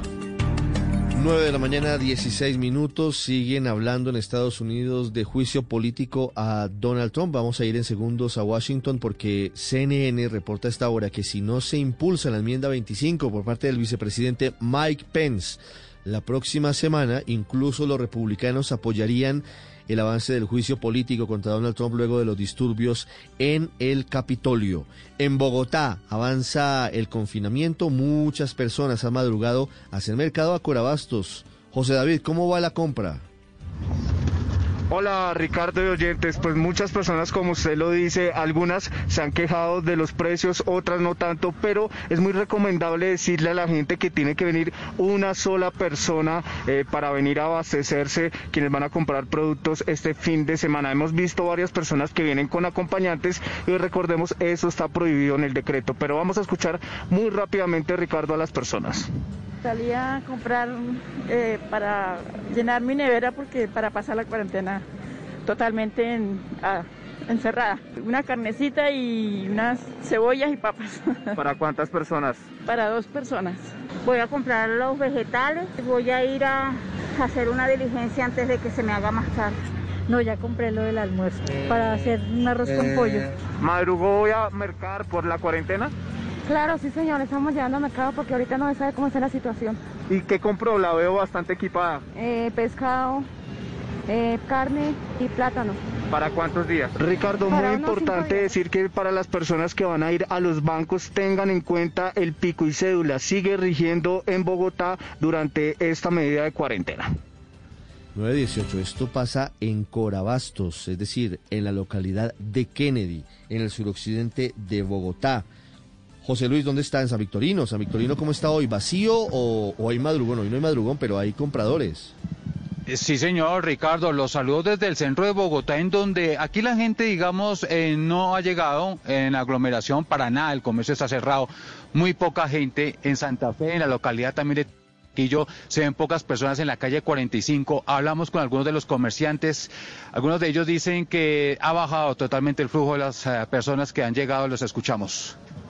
Blue Radio está en este primer día de toque de queda en Bogotá, aquí en la calle 19 con carrera séptima, muy poco flujo de gente y hay que señalar que hemos hecho un recorrido por la localidad de Chapinero y por la localidad de Teusaquillo, sobre la carrera séptima, por ejemplo, con calle 26, con calle 45 también se ve muy poco flujo de personas. Algunos buses eh, del sistema SITP con muy pocas personas también en este sector del centro. Y recuerden ustedes que este tipo de establecimientos como tiendas y cafeterías sí tienen permitido abrir. Buenos días, ¿hacia dónde se dirige? Buenos días, me dirijo hacia Cedritos hace parte de las eh, excepciones, por supuesto, del toque de queda. Y vamos a preguntarle aquí a la gente de la panería, ¿cómo ha visto? Buenos días. El flujo de gente, ¿qué tal la conducción? Normalmente, ¿cómo es a esta hora eh, en un día común y corriente? Sí, siempre hay gente, lo que cuando nace del ahorro... Hay... 919, esto pasa en el centro de Bogotá, en San Victorino. ¿Y qué pasa en el norte, Diana? Ricardo, muy buenos días. Yo le cuento que los ciudadanos aquí en el norte de la capital del país han estado con muy buen comportamiento, especialmente en las calles. El comercio está cerrado, solo eh, pues las droguerías, lugares de alimentos son los que a esta hora se encuentran a disposición de la gente. Pero Ricardo, yo le voy a contar el panorama de los conductores también. Señor, buenos días, bienvenido a Blue Radio. Usted como taxista, como conductor de este vehículo de servicio de transporte público, ¿cómo le dio hoy en este primer día de cuarentena total en Bogotá? No he hecho ni la primera carrera.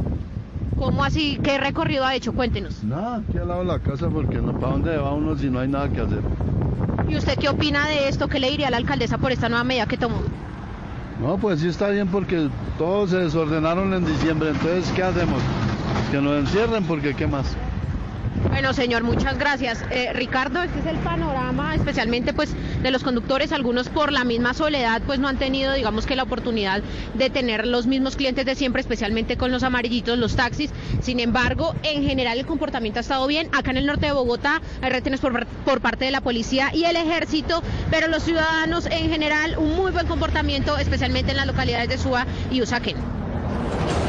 Mientras tanto, en Cartagena siguen de fiesta clandestina más de 80 personas que fueron encontradas tomando trago, consumiendo drogas. Dálida. Las aglomeraciones en fiestas electrónicas se han convertido en el dolor de cabeza de las autoridades de Cartagena durante este inicio de año. La Policía Metropolitana y la Alcaldía intervinieron en las últimas horas una fiesta clandestina en una casa del centro histórico de la ciudad en donde cerca de 80 personas incumplían todos los protocolos de bioseguridad. Además fueron encontradas sustancias alucinógenas. Coronel Jorge Carrillo, comandante encargado de la Policía de Cartagena. Se incautaron drogas como tusi, cocaína y además drogas sintéticas. Se aplicaron 22 medidas correctivas por violación a medidas sanitarias. De la misma forma se aplicó la orden de comparendo al administrador del negocio donde se le suspendió temporalmente la actividad. Durante la temporada de fin de año en la ciudad se intervinieron 110 fiestas clandestinas. Las autoridades anunciaron que se reforzarán los controles este puente festivo. 922. Hoy será un día importante para el futuro de Hidroituango. Hoy se reanuda la audiencia de conciliación entre EPM y los contratistas. La pretensión es muy grande, son más de 9.9 billones de pesos. Es la antigua pelea del alcalde Daniel Quintero. Héctor David Santamaría. Así es, será a las 10 y 30 de la mañana donde comenzará el segundo encuentro entre los delegados de EPM y los constructores, diseñadores y aseguradores de Hidroituango para avanzar en la conciliación de pretensión de 9,9 billones de pesos que reclaman empresas públicas y la administración de Daniel Quintero por las fallas del proyecto. La primera conciliación de este año será presidida por el fiscal delegado Iván Darío Gómez, será virtual y duraría menos de dos horas. En el primer encuentro hecho en diciembre, el procurador general Fernando Carrillo instó a que las partes logren un acuerdo que eviten el proceso judicial. Desde agosto del año pasado, las administraciones de la ciudad y EPM anunciaron la demanda en contra de los contratistas del proyecto, pero para hacerlo se debe agotar primero la etapa de conciliación que obliga a la ley. En Cali fue asesinado otro exintegrante de las FARC, Fabrit. Así es, eh, Ricardo, se trata de un excombatiente de las FARC de 39 años de edad que se encontraba en el barrio Los Chorros, esto en la ladera de la ciudad de Cali, y fue atacado a disparos por una persona que lo acompañaba en una motocicleta en la que se movilizaban en horas de la noche del día anterior. De acuerdo con el partido político FARC, con esta víctima ya son 252 los excombatientes o firmantes de la paz que han sido asesinados en el país. Estás escuchando Blue Radio. Eres un romántico empedernido. Sabes que por amor haces lo que sea. Incluso cocinar las más ricas pastas. Y traer a tu casa una de las ciudades más románticas del mundo. Donde Romeo y Julieta se amaron por siempre. Sin duda, eres un campeón. Una de las capitales mundiales de la ópera. Para ti, nada es imposible. Apuesto a que eso no se lo esperaba. Pastas Verona. Si sabes de amor, sabes de pasta. Trabajamos pensando en usted. Colombia está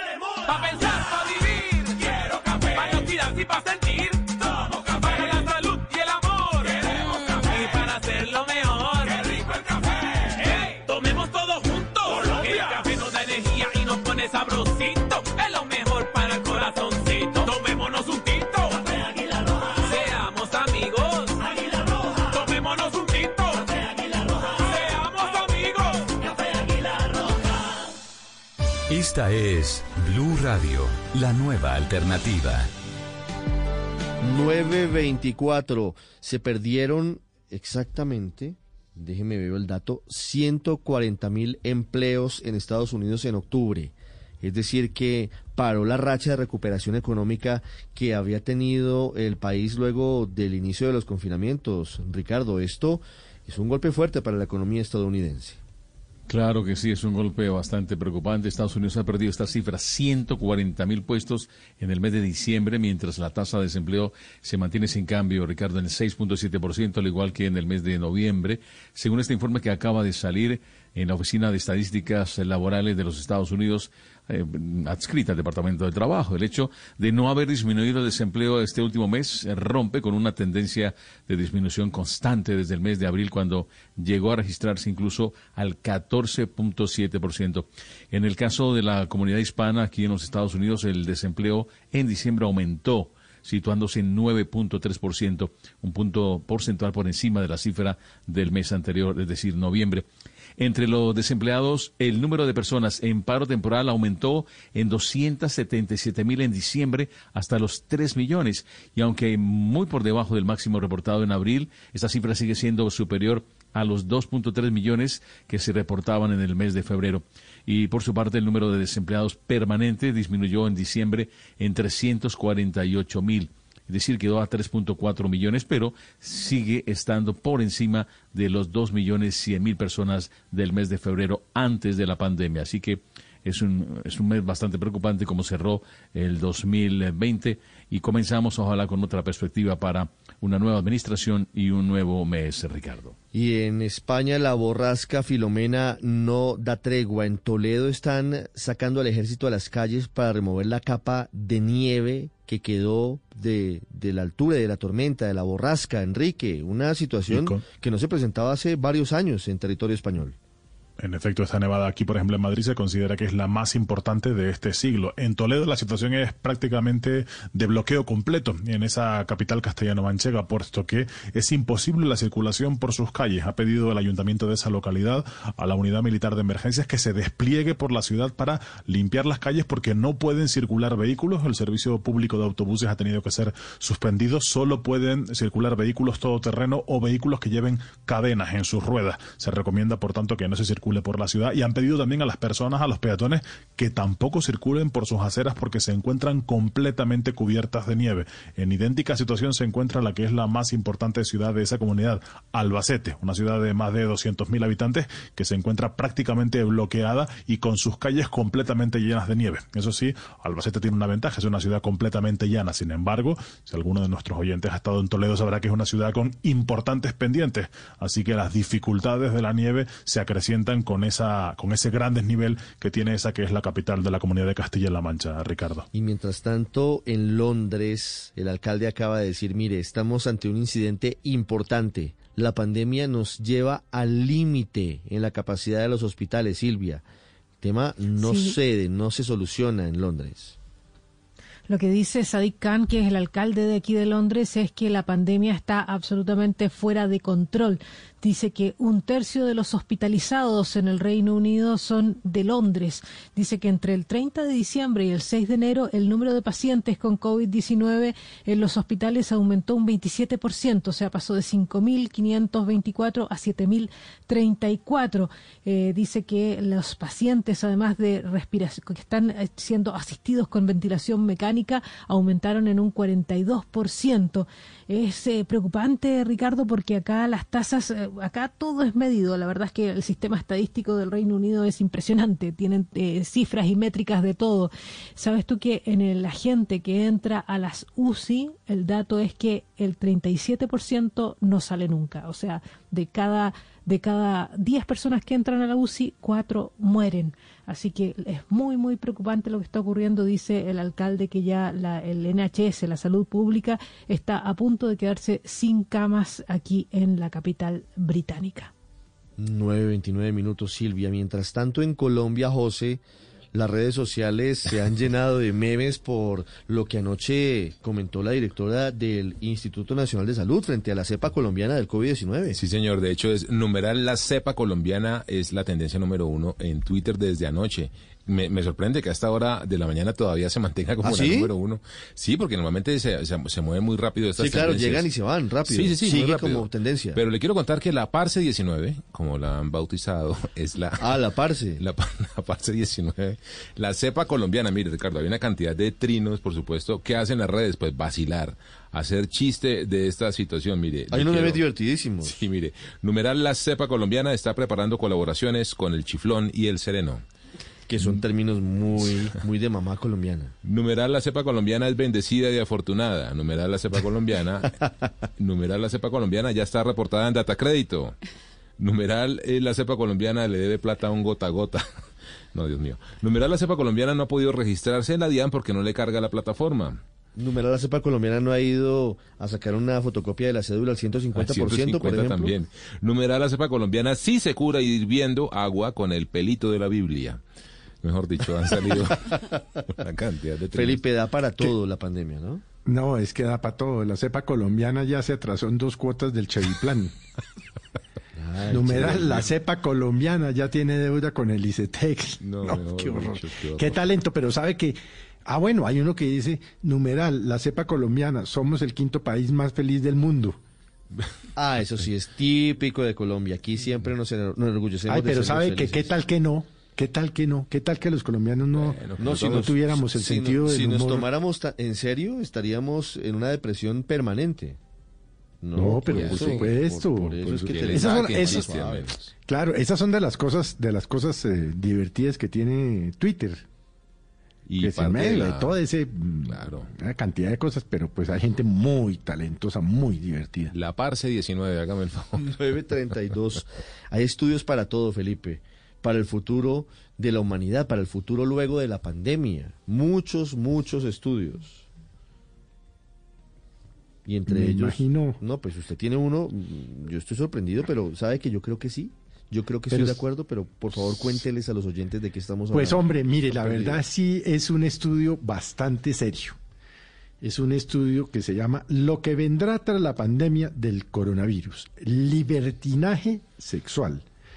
Y pues no lo está haciendo cualquier persona, lo está haciendo un profesor de la Universidad de Yale, Nicolás Christakis. Y desaforo en compras también, ¿no? No, pero, pero fíjese que Christakis, sí, claro, y desaforo, eh, pero Christakis dice... Pero ¿cómo así que libertinaje sexual? Pues Es que- él lo que dice es que no ya no, no habrá saliendo, obviamente, resalta la importancia de la vacuna, pero dice, una vez vacunados, nada de cenas por videollamada, solitarias sesiones de yoga o tardes de bizcochos caseros. Nada, dicho, lo el que re- dice como si rebotara, va a haber Felipe. Libertinaje Lo que sexual. pasó Oiga, hace 100 padre. años, Como si, como si el rebotara, claro. Mucha Pero gente, es que él dice mucha que hace 100 gente años pasó lo mismo. Necesitada, mucha gente necesitada de cariño. De amor. Claro que sí. Pues lo que me llama la atención es la expresión, rebote, es que yo no reacción. entiendo qué es libertinaje en ese caso. Es decir, mejor dicho, desaforo, que nos vamos a enloquecer. Desaforo, pero y al no hay como desaforo antes y después, antes, durante y después. No, pero en este momento imagínense ustedes los solteros. Pues, pues pero, pero, pero, pero sí, los, confinados. Pero ese es el estado natural del hombre, eh, es el desaforo, me parece, en ese en ese rubro, pero pues me, me parece Lo que, dicen es que eso mismo pasó decir, cuando ¿Qué va a ser más después? Luego de la, el desquite. Luego de la peste negra y la Primera Guerra Mundial, Felipe dice el estudio, si no estoy mal, en donde la humanidad se desafora lo que hacen es que pero, se, nos enloquecemos. Mm, no le creo mucho eh, a ese, no, yo sí estudioso. Creo. Yo no, le creo mucho. Yo que la reacción... Yo, en este Ricardo, momento están en el desaforo muchas personas, por ejemplo, mm. mientras la pandemia, mientras la cuarentena. Yo sí creo que va a ser una reacción normal, es decir, no solo por el, el desaforo eh, en términos sexuales, sino en todos los niveles. Yo voy a hacer ha una tantas fiesta, privaciones. El día que digan todos estamos vacunados, ah, padre, ah, pues, a vamos a hacer una fiesta. A eso se refiere. Con toda. Yo creo que se trata de eso y es muy normal, es una reacción. Lo que no me gusta es que le ponga le ponga una valoración moral. Cuando le pone una valoración moral ahí es donde está la discusión. Pero yo sí creo que se requiere eh, liberarse de una cantidad de privaciones que se han tenido y que realmente nos ha hecho daño. Vamos a quemar el COVID en una fiesta. ¿sabe, padre, que dice dice este informe que no solo es el tema del libertinaje sexual, sino de lo que acabamos de hablar, de la gran explosión de talentos después que hubo después de la mm, de la peste española, de la gripa española y de la guerra mundial. Dice, mire, recuerden ustedes, Francis Scott, Zelda Fitzgerald, Duke Ellington, Coco Chanel, Charles Chaplin, Federico García Lorca, dice, y veremos después de esto quiénes serán estos nuevos personajes. Claro que sí. El Porque obviamente si usted está encerrado eh, 10 meses, 11 meses confinado, no. Bueno, no sé quiénes eh, serán, eh. pero pero pero es una oportunidad, dicen los los profesores de Yale y de la Universidad de California también de Pensilvania, perdón, dicen, mire, aquí va a haber una cantidad de gente que va a explotar en talento, no solo sexualmente, pues no, no, no, no. no. ¿no? Pero sexualmente Luz también María está un obvio. incrédula, pero pero, más, allá del talento individual, que me parece que sí, esa parte sí la creo. Lo, lo, que más me entusiasma a mí de lo que nos está ocurriendo es que yo creo que al fin el mundo va a volcar todo el desarrollo de investigación científica que está haciendo eh, de la salud pues va a volcar todo, todos los desarrollos tecnológicos más hacia la salud, porque hasta ahora lo, los estábamos dedicando solamente al divertimento, a tener nuevas plataformas de entretenimiento, a encontrarnos más seguido, pero ahora este desafío que nos planteó este bicho es que, eh, por favor, toda esa tecnología pongámosla al servicio de la salud y creo que de ahí va, va a avanzar bastante la Yo sí los esto. voy a invitar a ustedes a una fiesta cuando mm. todo esto pase. Ricardo. Uy, Ricardo, pero yo no sé, mm. yo no, mm, yo no, me voy con no tapabocas de todas maneras no, pero en claro, ese pero momento. Yo voy, pero en con un tapabocas. Año, en dos años. Me turno de DJ, me no, turno si nos de hace DJ. Falta. A no, pero usted sí se imagina, pero seamos prácticos. Claro. Seamos prácticos. Por ejemplo, nosotros que llevamos trabajando ocho años largos, viéndonos llevamos todos un año sin vernos, Felipe. De cuatro y media de la mañana a once de la mañana y por las tardes de cuatro a siete los que estamos en Voz Populi con todos los compañeros, con Jorge Alfredo, con Ignorita, eh, en fin, bueno. Cuando nos volvamos a ver, padre, Habrá fiesta. Usted, claro. yo, usted y yo no nos vemos desde hace Va a ser un año. Un año. Va a lo ser mismo pues con Conchi, lo mismo con Ricardo. Cuando nos volvamos a ver, yo no sé si entre seis meses, un año, dos años, nos vamos, no, nos vamos a, enloquecer. Pero para mí es como si nos hubiéramos visto todos los días. En, realidad, para mí estamos... ha sido como que hemos estado presentes y no, pero, pero fiesta. No, pero por ejemplo, hoy que es viernes, ya no vamos a reconocer lo que es virtual y lo que es presencial. No, pero, les quiero decir que cada vez vamos a distinguir menos. A mí sí me hoy que es viernes, por ejemplo, comíamos una copa por ejemplo.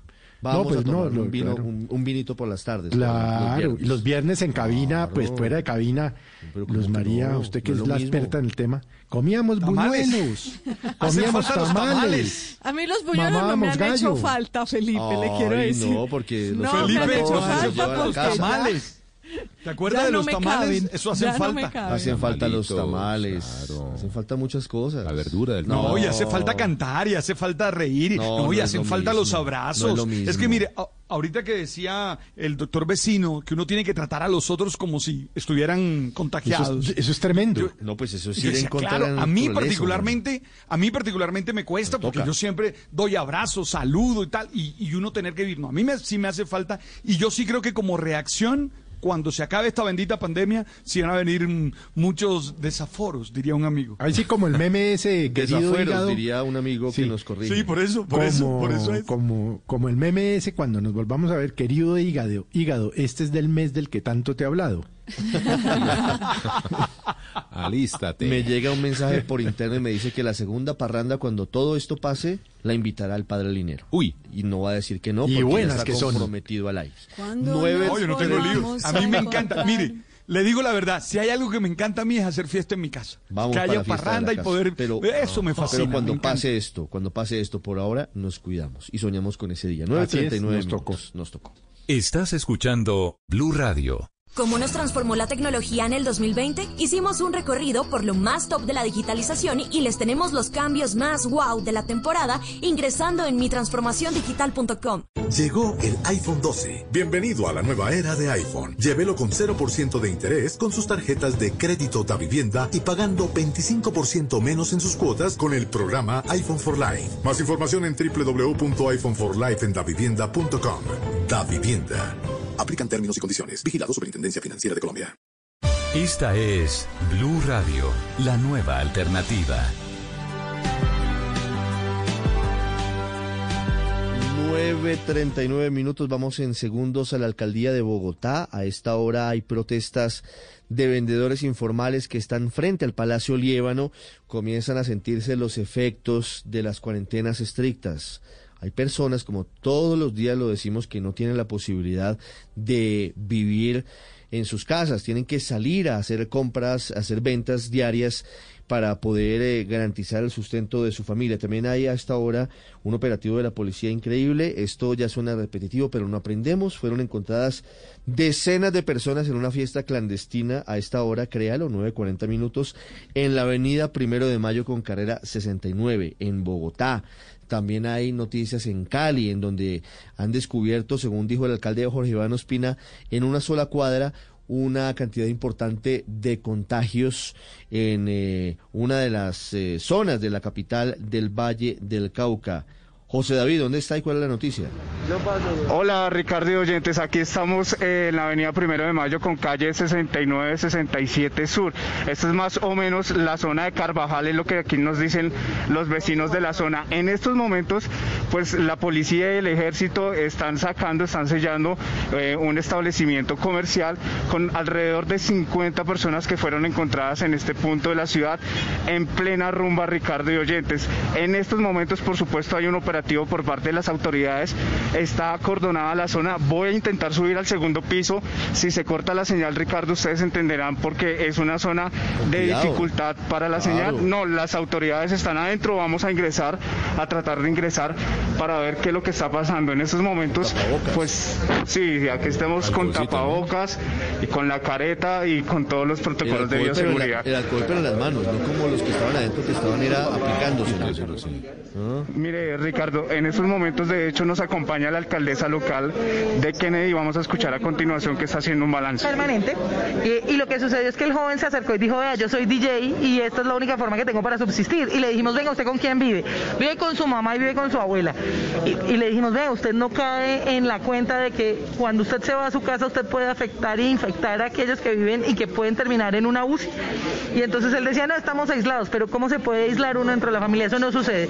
Por eso es que tenemos que cuidarnos, no podemos eh, hacer este tipo de eventos, no podemos hacer parte de estas fiestas y por supuesto nuestra Policía Nacional hace un control. Todos ellos se van a llevar un comparendo, por supuesto, por incumplir las medidas sanitarias, pero también el establecimiento de comercio, de manera que se puede hacer dos cosas. La primera, un cierre permanente del establecimiento por 10 días. Es posible que este eh, entre en el ejercicio de inspecciones de policía y se haga un cierre permanente del establecimiento. Hay que decir que este lugar ha cambiado de eh, razón social más de tres veces. Y ese es un problema porque la autoridad eh, que quiere hacer el control de la medida sanitaria se queda a veces sin las herramientas, pero seguimos y continuaremos en toda la primera de mayo para garantizar que esto no vuelva a suceder. Alcaldesa, estamos en directo en Blue Radio en estos momentos. Bienvenida. Contémosle muy rápidamente a la gente cuántas personas eran exactamente. Recibimos un reporte de cerca de 50. ¿Cuántas eran exactamente y quiénes son estas personas? Hay que decir que inicialmente recibimos un reporte de cerca de 70 personas. Cuando la policía cordonó el espacio, van a ser más cerca de 50 comparendos y el cierre del establecimiento de comercio. Hay que decir que en estos escenarios, cuando se presentan estas fiestas, pues primero eh, funcionan las medidas correctivas que está establecido para determinar que cuando hay estos que está por fuera de la norma, que por supuesto son absolutamente clandestinas, que no han tenido permiso por un año, pues estas personas deben salir de aquí con su comparendo correspondiente. Alcaldesa, muchas gracias por estar en Blue Radio. Ricardo, voy a intentar acercarme a una de las personas que estaban en esta zona, a ver que me diga que, por qué vino. Señor, buenos días, bienvenido a Blue Radio. ¿Usted estaba aquí en la fiesta? ¿Usted sabía que estaba en cuarentena? Entonces, ¿por qué lo hizo? ¿Se, se arrepiente de haberlo hecho?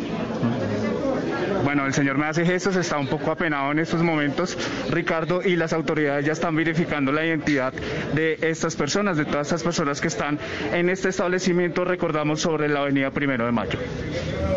9.44 minutos. Fíjense que hay ahí una realidad complicada, porque claro, por una parte eh, están los indisciplinados, José, Sí, claro, que pero, aprovechan el... pero, pero también hay de fondo una problemática social.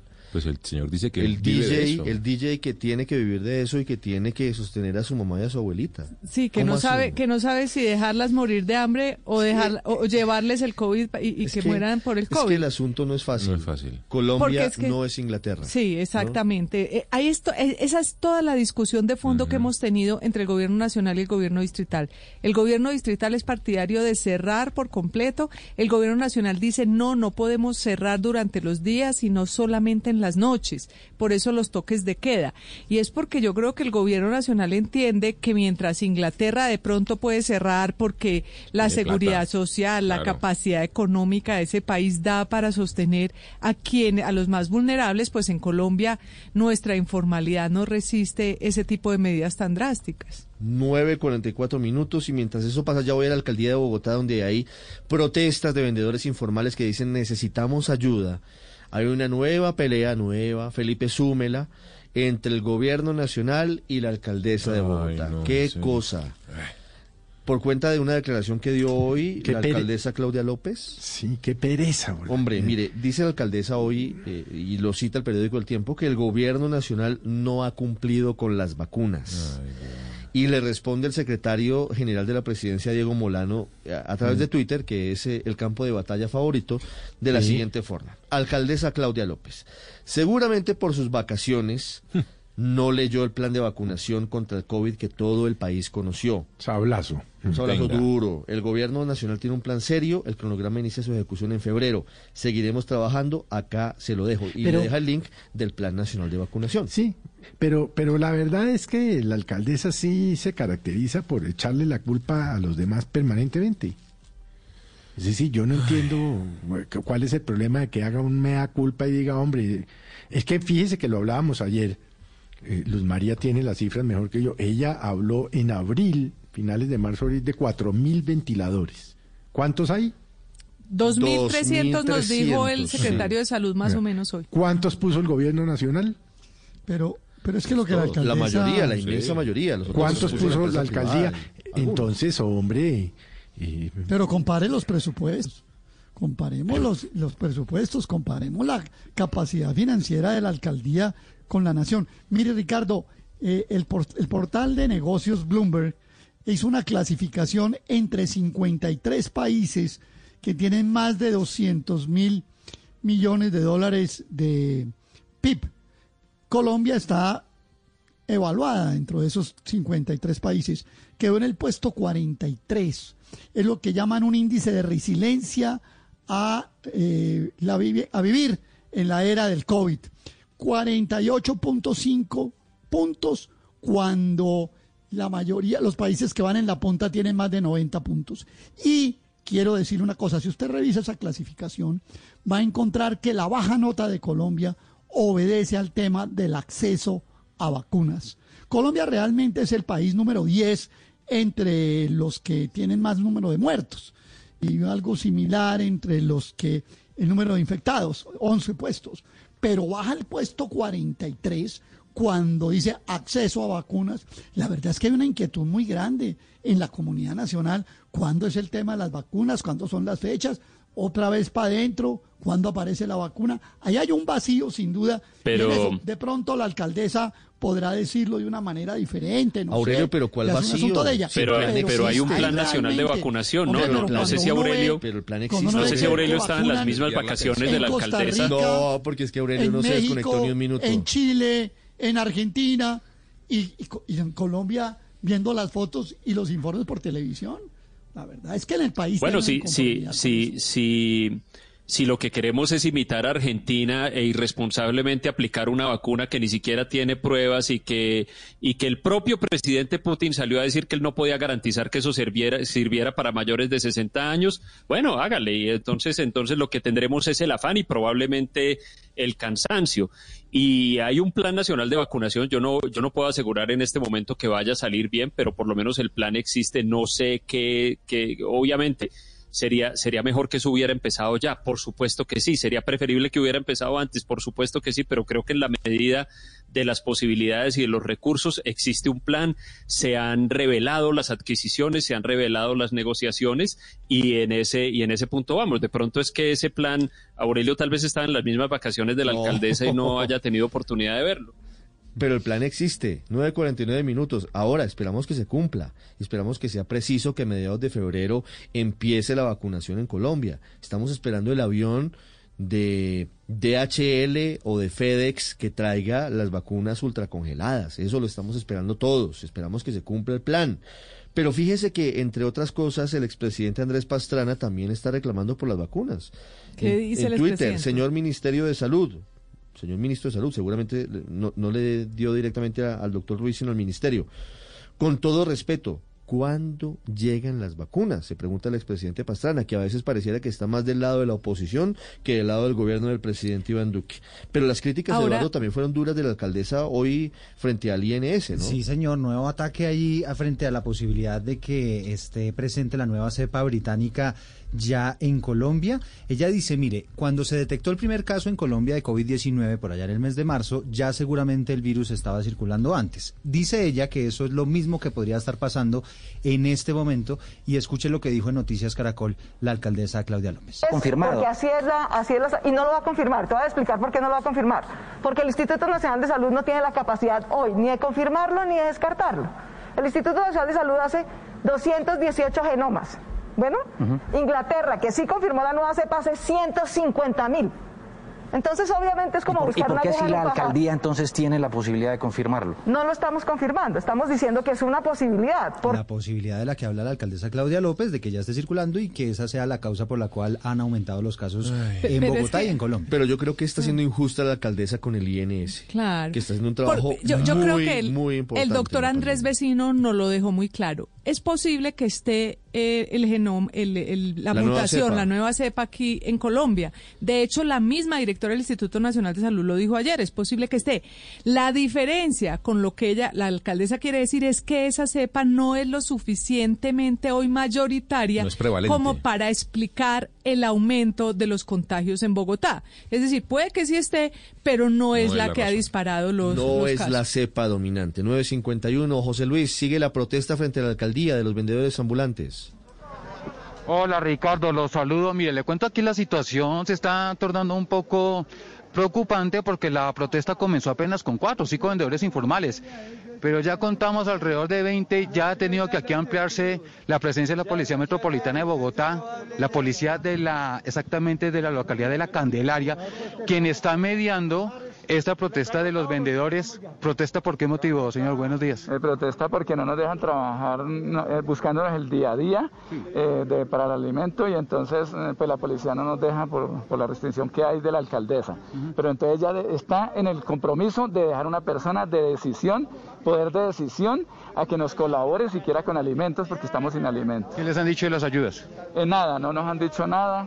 Ella solo habla de encerrar a la gente, pero nunca habla de que las personas comemos eh, tenemos gente aguantando hambre en las casas. Muchas gracias. Lo curioso aquí es que hasta ahorita viene en camino un equipo de gestores de convivencia de la Secretaría de Seguridad y el equipo de diálogo de la Secretaría de Gobierno para mediar en esta protesta. Ricardo, les repito, todo comenzó por tres o cuatro vendedores informales que estaban aquí en la esquina de la Plaza de Bolívar en la Alcaldía Mayor de Bogotá. Pero ya tenemos alrededor de unos 20 y ellos dicen que si no le solucionan el tema de alimentación de su trabajo, pues eh, eh, tomarán vías de hecho como algunos bloqueos de algunas vías. Y es curioso que la Policía Metropolitana es la que está poniéndole aquí al pecho el tema, tratando de solucionar la mediación, a través de mediación esta protesta, pero se espera la presencia de las autoridades de la Alcaldía Mayor de Bogotá en este punto de la ciudad.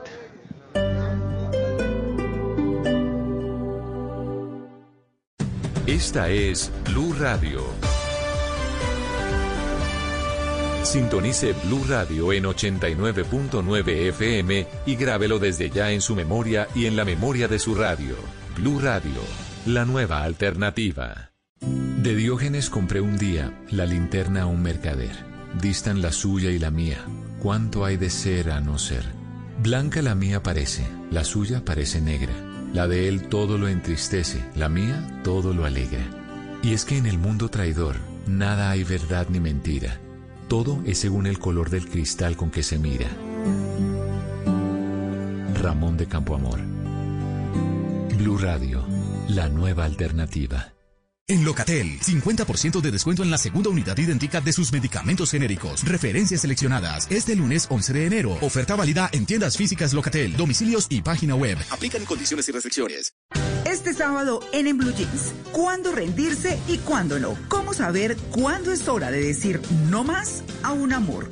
Un trabajo, una amistad o cualquier proyecto. También hablaremos del café colombiano con productos locales para superar la crisis, lo mejor del emprendimiento colombiano y mucho más. Bienvenidos a toda la música y el entretenimiento en el Blue Jeans de Blue Radio. En Blue Jeans, este sábado de 7 a 10 de la mañana por Blue Radio y bluradio.com.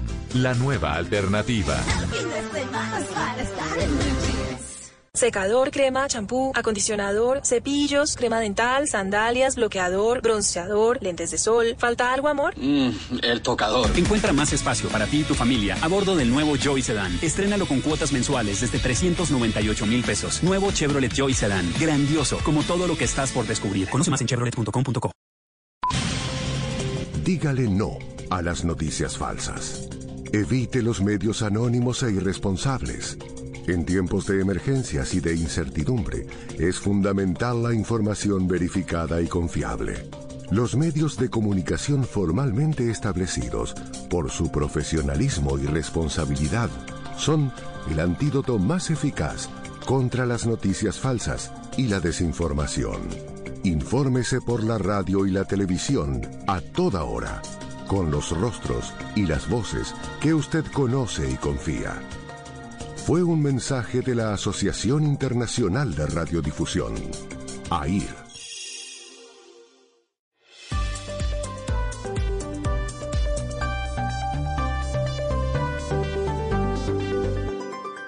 Estás escuchando Blue Radio y bluradio.com. 9.56 en Colombia. Enrique, en medio de todo lo que significa la pandemia, Europa se ha visto relegada y con problemas en la vacunación, a excepción de Israel. Israel tiene unos índices muy exitosos del plan de vacunación contra el COVID-19. Sí, el propio gobierno israelí apunta a que para el próximo año, para el próximo mes, mejor dicho, para el próximo mes de febrero, podría tener ya a dos millones de sus habitantes vacunados. Eso es mucho decir porque Israel es un país que tiene apenas 11 millones de habitantes. Tiene la mayor tasa de vacunación de todo el mundo. Y además, si siguiendo las redes sociales se ve como muchos habitantes del país han comenzado a enseñar que han estado adelantados a las fechas que inicialmente les habían dado para la vacunación. El secreto seguramente sea un servicio público de salud bien extendido, bien engrasado y sobre todo que no se han dado pausa. No ha habido ningún momento en que no se haya vacunado. Allí no se ha entendido ni de día festivo ni de noches tan siquiera, ni de días de fiesta. Allí se ha vacunado todos y cada uno de los días y por eso de ahí el éxito de esa vacunación que, insisto, está condicionada también a ser un país de poca extensión, con un relieve muy eh, fácil de llegar a cualquier lugar y con una población ciertamente baja si la comparamos, por ejemplo, con Colombia, que tiene básicamente casi 6 o 7 millones, 6 o 7 veces más habitantes que Israel, Ricardo. Es una, es una diferencia importante. La topografía de los países, la cantidad de población. Sin embargo, el modelo israelí de vacunación hoy es mirado por todo el mundo, es analizado por todo el mundo. Vamos a Tel Aviv, 9.57 minutos. El doctor Simpson Herman es el director del Departamento de Relaciones Internacionales con Latinoamérica de la Asociación Médica de Israel. Doctor Herman, buenos días en Colombia, buenas tardes para usted en Tel Aviv. Buenos días en Colombia, buenas tardes aquí, es verdad. ¿Cuál es el secreto del éxito? Eh, Enrique Rodríguez en Madrid nos contaba un poco de lo que significa el plan de vacunación en Israel, pero ¿a qué atribuye usted el éxito que hasta ahora han tenido con este plan de inmunización? Eh, mire, lo que pasa es que nosotros tenemos un seguro nacional de salud que se estableció ya hace muchos años.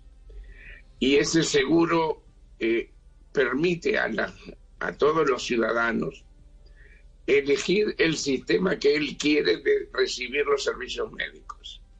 Y en sí tenemos cuatro grandes HMOs, lo que en América Latina conocimos como mutualistas. En el Uruguay, yo, yo soy uruguayo, eh, teníamos las mutualistas, los centros de asistencia de mutualistas. Y entonces, como todo el mundo está afiliado, todo el mundo está asegurado, las motoristas saben llegar a todas las personas que quieren. Como se estableció al principio que se vacunaban solo los mayores de 65 años. Yo me vacuné el 27 de, diciembre. Yo, bueno, por supuesto que nosotros, mi señor y yo, somos jubilados del hospital y el, el grupo médico del hospital fue los primeros en vacunarse y nosotros como jubilados del hospital recibimos la vacuna allí. Pero yo ya tengo la fecha para, para la segunda dosis, que es el 17 de enero. O sea que en Israel no solo los hospitales vacunados, sino en las clínicas que están distribuidas en todo el país. En Israel. eh, no hay nadie que vive más lejos de un radio de 30 kilómetros de un hospital. Ese es el sistema. El sistema está no centralizado, sino descentralizado. Sí, doctor, quería preguntarle precisamente, le hago esta pregunta desde Madrid, eh, por el, asunto operativo, es decir, cómo se está realizando la vacunación. Dice usted, doctor Erdman, que lo han, eh, que usted ya tiene eh, fecha para la siguiente vacunación. Contábamos que hay personas que han contado en redes sociales cómo les han adelantado la fecha que tenían prevista. Y habla usted de que no solo son los centros públicos, sino también centros privados, cualquier tipo de centro. ¿Cómo está siendo el operativo para que la vacunación sea, más allá de otros condicionantes geográficos y poblacionales, sea tan eficaz? Porque los, los en Israel tienen clínicas distribuidas en todo el país. No está centralizado en, las ciudades grandes, también en las pequeñas. Entonces, es muy fácil llegar, es muy fácil eh, este, eh, obtener un número, una fecha para cuando llegar. A mí me dijeron que llegue al hospital a las ocho y media de la mañana al lugar donde se vacunaba. Llegamos a, a, los tres minutos, el, parlante nos llamó a mi esposa y a mí. Recibimos un número. 15 minutos después estaba vacunado. Y me dijeron dónde, está, dónde quedarme a, reposar para quedarse 15 a 20 minutos luego de la vacuna. Y ahí nos fuimos. Y, le, le, aseguro que primero hasta hoy no siento nada, en lugar de vacunación. Nosotros recibimos la vacuna Pfizer, eh, que, que tiene su problemática de distribución, porque tiene que ser mantenida a menos 70 grados. Y cuando la sacan del, del frío, hay, llevan, hay cinco días para distribuirla y para que la gente reciba la vacuna. Si no la reciben, hay que tirar esa vacuna por ello en Israel se vacunaron a los, mayores, los senior citizens, y, cuando a la tarde y no había alguna gente que no llegó, entonces se permitió a jóvenes que reciban la vacuna. Es, ese es el, el pequeño catch del asunto, ¿verdad? Doctor, permítame preguntarle, porque acá ha sido noticia eh, lo que pasaba con los grupos eh, ortodoxos religiosos allí en Israel, que no, eh, no era muy fácil hacer, comprometerlos con las medidas de restricción durante la pandemia. ¿Cómo están enfrentando ellos la vacunación? ¿Están abiertos a vacunarse? En el asunto de, de vacunarse están más abiertos de lo que, de lo que ellos respetan las órdenes del cierre en el orden del cierre es un catástrofe, no, no funciona. Hay dos grupos étnicos que nos, que nos hacen problemas. Uno, los, los ortodoxos, que ellos siguen tratando de mantener sus escuelas abiertas mientras que nuestras escuelas están cerradas. Hacen casamientos mientras que nosotros no podemos hacer casamientos. Hacen fiestas que nosotros no podemos hacer fiestas ese es el gran problema. También parte, parte de ese tipo de, conducta, parte de los, nuestros eh, ciudadanos árabes del país, parte, no todos. Eh, porque, por ejemplo, el número, el millón, el número uno, millón que fue vacunado es un hombre del árabe en Umelfagen y fue hecho el 4 de enero. O sea que las cosas se van arreglando, pero los que no respetan las leyes, y bueno, ahí tenemos problemas. Doctor Herman, ¿cómo ha sido el proceso para, entendiendo que Israel es un país que no tiene grandes dificultades topográficas, ni es un país complejo como Colombia, pero ¿cómo ha sido el proceso para la ultracongelación de la vacuna para, para evitar que se, que se desperdicie y que si no se aplica en esa ventana de oportunidad de cinco días que hay después de bajar la temperatura, pues no se pierda el esfuerzo. Mire, como eh, la tecnología que usaron para transportarlo a Israel a través de, de DHL, llegaron, iban del aeropuerto directamente a un centro eh, de, la compañía de laboratorios Teva. Ellos tienen facilidades y allí se, se almacenaron todas las, las vacunas, que a, a menos 70 grados. Y luego se fueron distribuyendo a los distintos lugares donde se vacunan en las cantidades necesarias para cada día para las vacunas. O sea, la vacuna de momento que salió del frío tiene cinco días para ser utilizada. Doctor, doctor Edman. una, una, una, planificación que los HMOs no es el gobierno. Si lo hubiéramos dejado el gobierno es como en todos los países. Los gobiernos son una catástrofe en organización. Pero los HMOs, donde está el equipo médico, donde los médicos y enfermeras y el personal administrativo es responsable ahí las cosas se hicieron bien. Eh, doctor Edman, precisamente le quería preguntar del gobierno porque realmente el cuello de botella para países como Colombia ha sido la llegada de las vacunas, la primera adquisición, la compra de las vacunas. Para Colombia y algunos países de América Latina.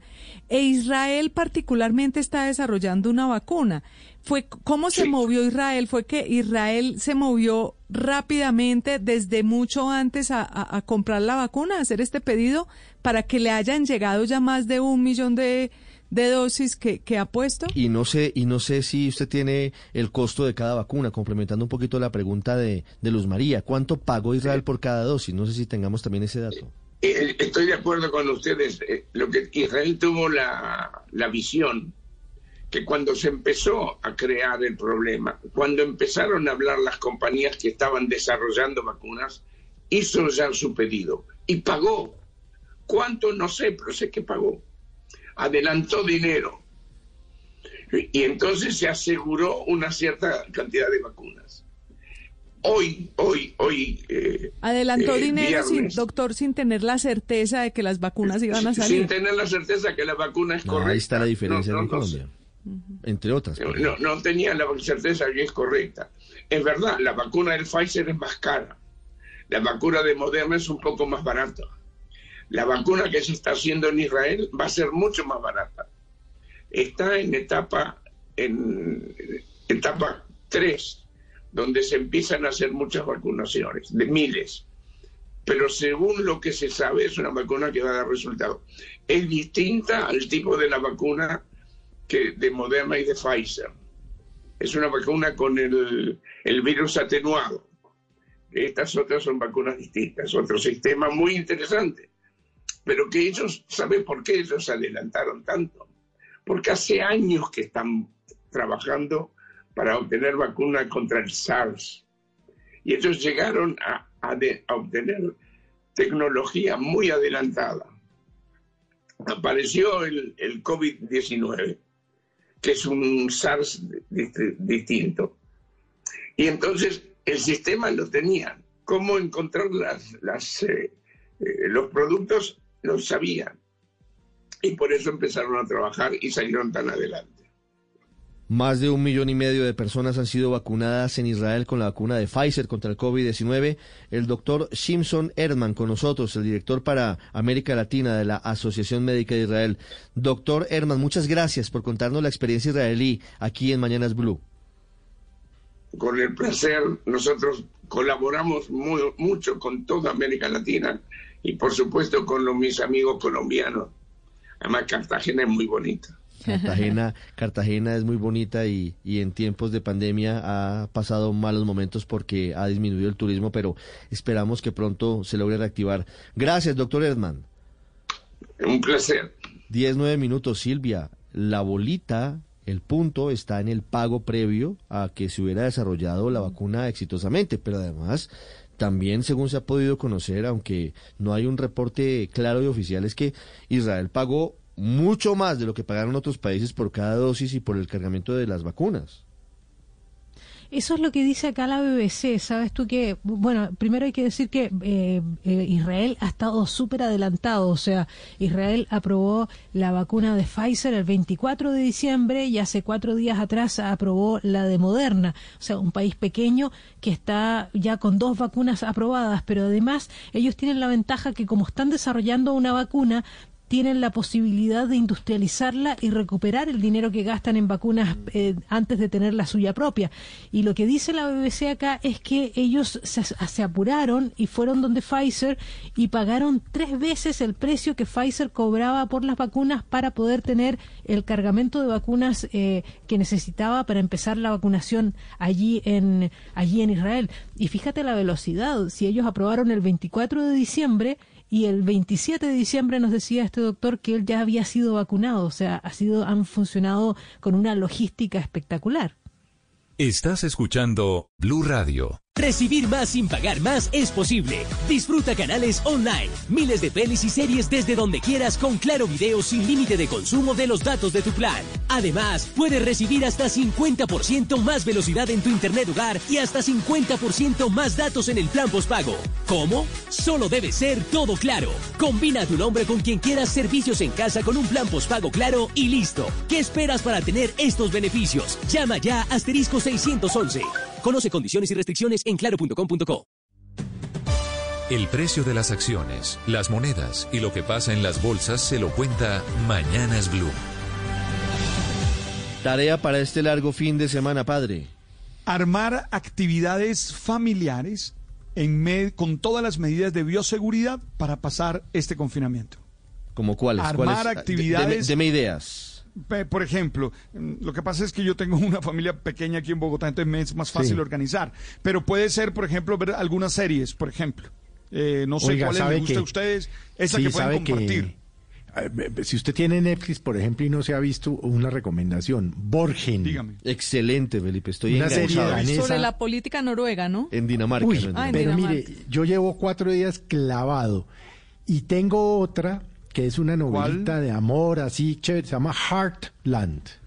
Oiga, el gambito, el gambito de la dama o maravillosa. Ah, esa fue ¿Me la recomiendas? Me gustó mucho. Se la recomiendo, mire esa.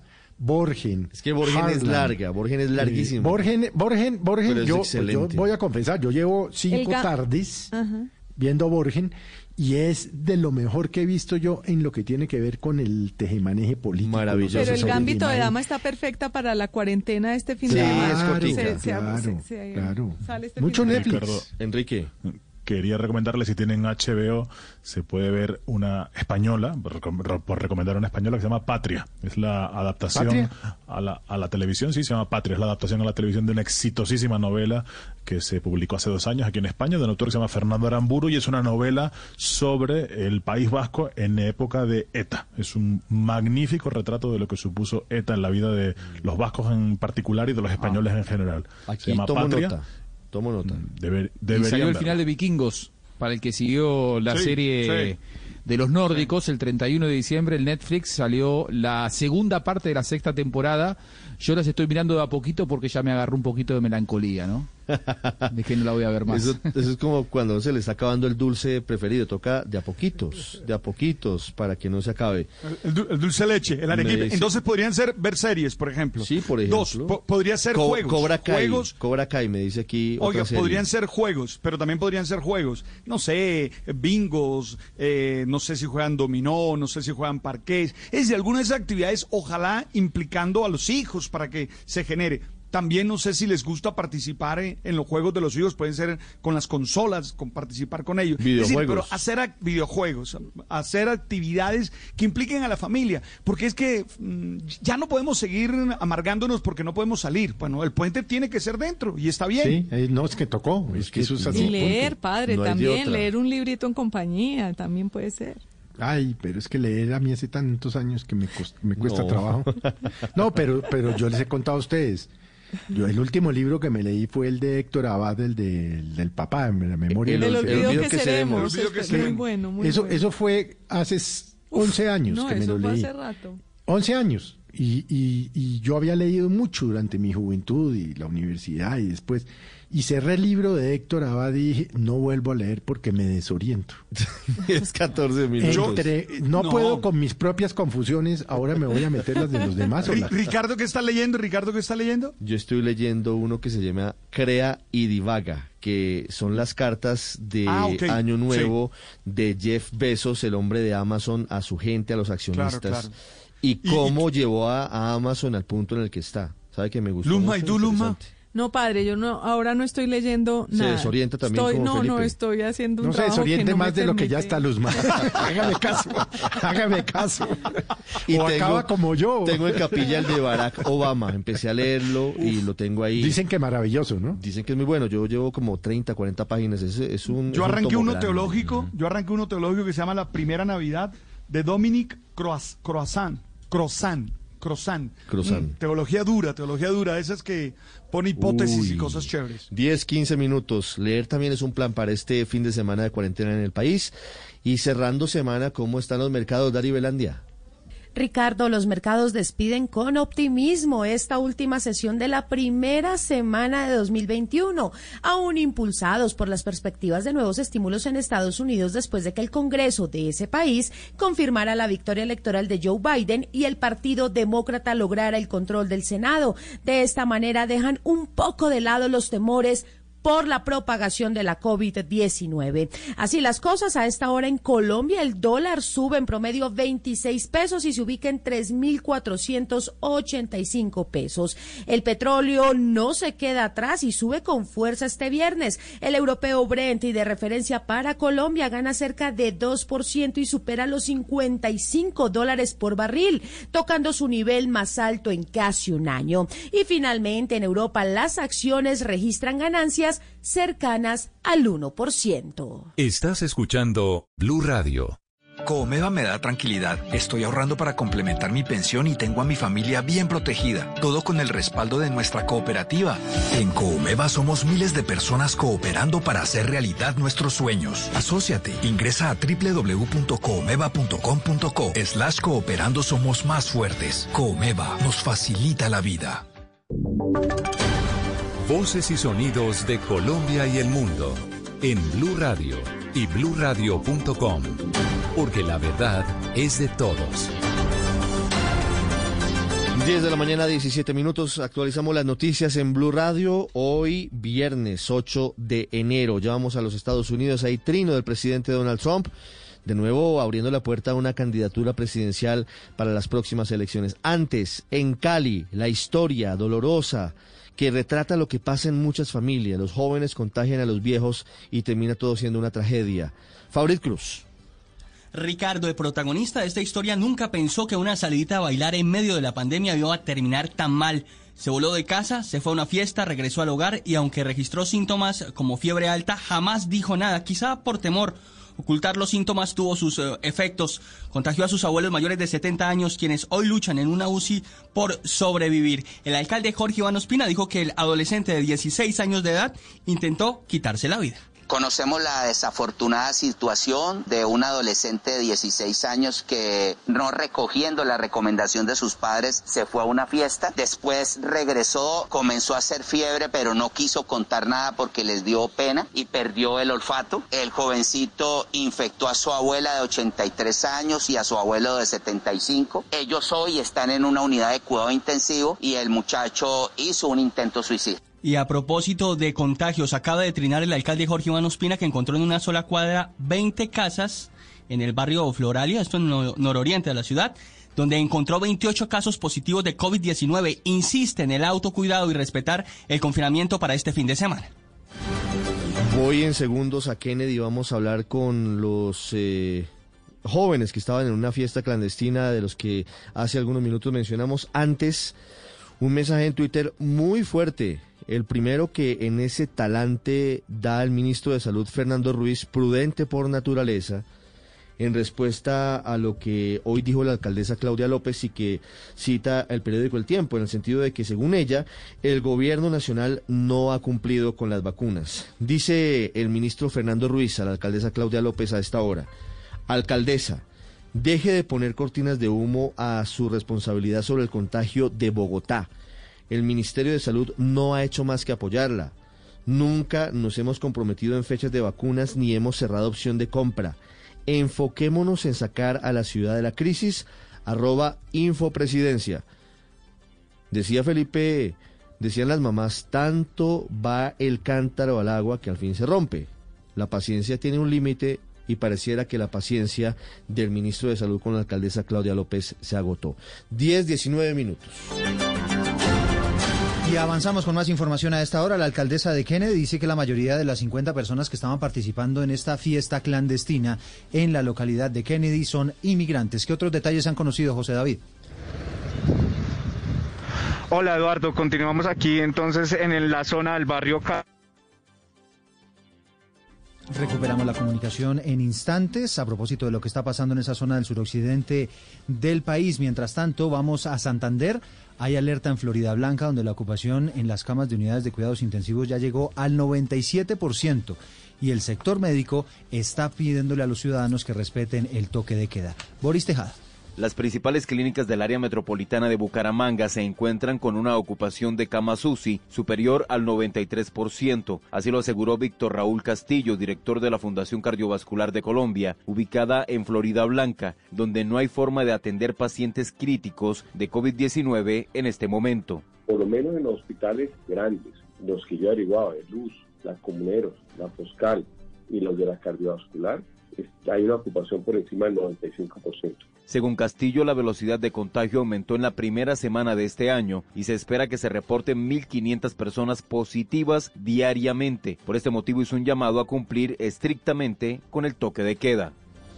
Boris, gracias. Son las 10.21. Vamos a recuperar la comunicación José David, que está en este momento en la localidad de Kennedy. José, nos hablaba usted de esta fiesta clandestina, 50 personas sorprendidas esta mañana en esa localidad, que no solamente tiene cuarentena estricta por las disposiciones generales que hay en la ciudad, sino también va a tener cuarentena estricta esa localidad por el alto nivel de contagio. Sí, Eduardo, y es que recordemos que por lo menos hasta el 21 de enero la localidad de Kennedy pues estará en aislamiento total. Por eso las autoridades intensificaron estos operativos y se encontraron en esta fiesta. La fiesta estaba estaban en plena rumba, Eduardo y oyentes. No había finalizado cuando las autoridades llegaron, pero vamos a escuchar a la alcaldesa. Bueno, lo primero que hay que decir es que tuvimos reportes de una fiesta clandestina aquí en la primera de mayo. Encontramos al interior más de 50 personas. Este lugar, por supuesto, tendrá, será objeto de una medida para cada una de las personas que estaban allí. Tendrán su comparendo por incumplir con la medida sanitaria, pero también el establecimiento de comercio, que tendrá un cierre por tres meses. Ya se había hecho un cierre anterior por 10 días. Y la verdad es que muchos de los administradores de estos lugares son migrantes que lastimosamente es, es difícil identificar 936 mil pesos, Eduardo, van a tener que pagar estas personas que fueron sorprendidas en este establecimiento. Habían algunas mujeres y por supuesto también hombres. Era una fiesta, dicen las autoridades, clandestina con DJ incorporado y todo, pero los operativos van a continuar en esta zona de Carvajal porque aseguran las autoridades las denuncias ciudadanas llegan y llegan sobre estas fiestas clandestinas. Y estas clandestinas, a propósito, muy peligrosas en lugares muy cerrados en donde hay un alto riesgo de contagio. Hay decisiones esta mañana a propósito de la edición virtual del Carnaval de Barranquilla. Ingel de la Rosa. El Carnaval de Barranquilla 2021 no acabará el miércoles de ceniza, sino que continuará con su agenda virtual durante el primer semestre del año para que todos los artistas, hacedores y operadores que sean seleccionados en la convocatoria de estímulos de la alcaldía tengan tiempo de desarrollar sus actividades culturales. Así lo explicó la secretaria de Cultura del distrito, María Teresa Fernández. Teniendo en cuenta que va a haber unos proyectos que van a ganar un estímulo y que necesariamente tienen que presentarse, ya sea algunos de manera virtual y otros de manera presencial, no podíamos condensar todos los eventos en los cuatro días. Sobre la programación de los cuatro días oficiales de carnaval, que serán del 13 al 16 de febrero, la secretaria de Cultura aseguró que se contemplan algunos eventos presenciales, pero con aforo limitado y en espacios al aire libre. 10.23, seguimos hablando de la pandemia porque diciembre fue el quinto mes consecutivo de recuperación de la confianza de los consumidores, a pesar de que esa cifra se mantiene en terreno negativo. Solamente en Bogotá hubo un aumento de seis puntos en esa confianza de los consumidores. Marcela Peña. En diciembre la confianza de los consumidores aumentó 3.2 puntos y se ubicó en el menos 10,4%. Es la cifra menos mala desde que comenzó la pandemia, sobre todo si recordamos que en el peor momento que fue abril estábamos en el menos 41,3%. El reporte de Fedesarrollo muestra que las expectativas de los hogares sobre el futuro eran cada vez mejores hasta el mes pasado y también habían mejorado ligeramente las condiciones económicas. Los hogares están más dispuestos a comprar vivienda, pero no tanto a comprar muebles y vehículos. Bogotá fue la ciudad del país que más recuperó la confianza en el último mes de 2020 y comenzó a acercarse a los niveles observados en otras ciudades.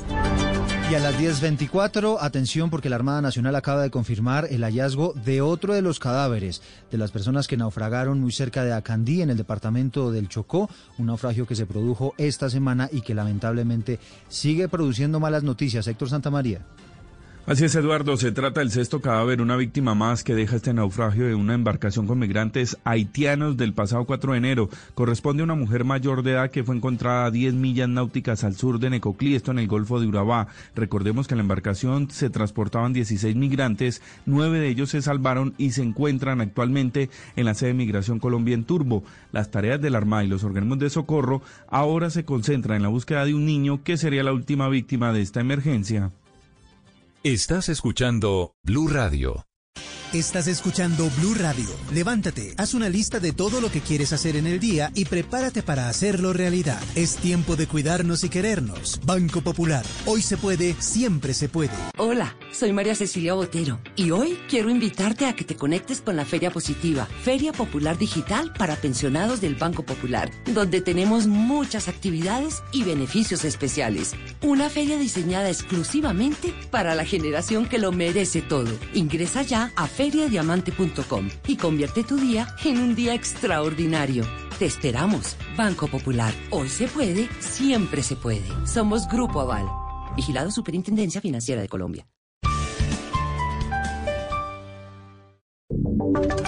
Y ahora en Blue Radio, la información de Bogotá y la región. Llevamos 10 horas y 26 minutos en cuarentena estricta en Bogotá. La gran expectativa, César Chaparro, tiene que ver con los viajeros, si van o no a salir o a entrar a la ciudad en el marco de esas disposiciones especiales para los viajeros. ¿Qué está pasando en las carreteras?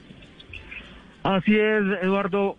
Buenos días de nuevo. Pues hay muy poco flujo vehicular en las entradas y salidas de la capital del país. Hace un par de minutos aterrizamos de un sobrevuelo que realizamos con la viceministra de Transporte y el director de Seguridad Ciudadana de la Policía Nacional, quienes se mostraron muy sorprendidos y también mostraron su agradecimiento a los bogotanos, a los miles de bogotanos que hicieron caso al llamado de la alcaldía, del gobierno, para quedarse en casa y cumplir con las medidas eh, anunciadas por el gobierno distrital y nacional. Son muy pocos los vehículos. Ellos creen, las autoridades, que por lo menos hoy se moverán en las diferentes vías del país cerca de 100 mil vehículos, un porcentaje muy pequeño frente al año pasado por la misma época cuando aseguran ellos se movilizaban cerca de un millón de vehículos en este puente festivo llamado de Reyes. También aseguran que las terminales de transporte, tanto la del norte, la del sur como la del occidente, tienen poco flujo de pasajeros, hay pocas personas viajando, dice el propio superintendente de transporte que se ha presentado una reducción hasta del 70% de pasajeros frente a la misma época y a la misma hora del año pasado.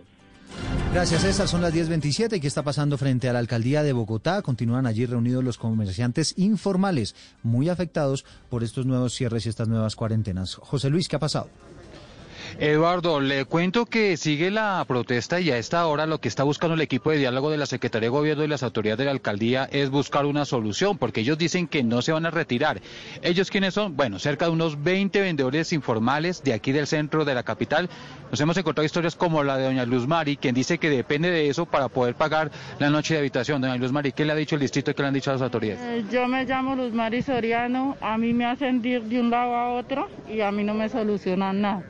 Yo tengo un hijo con discapacidad de la cabeza, no me han ayudado con ninguna ayuda, con nada. Y están esperando respuesta justamente, Eduardo, de la policía y de la alcaldía. Por ahora continúan cerca de unos 25 manifestantes aquí en la esquina de la Plaza de Bolívar.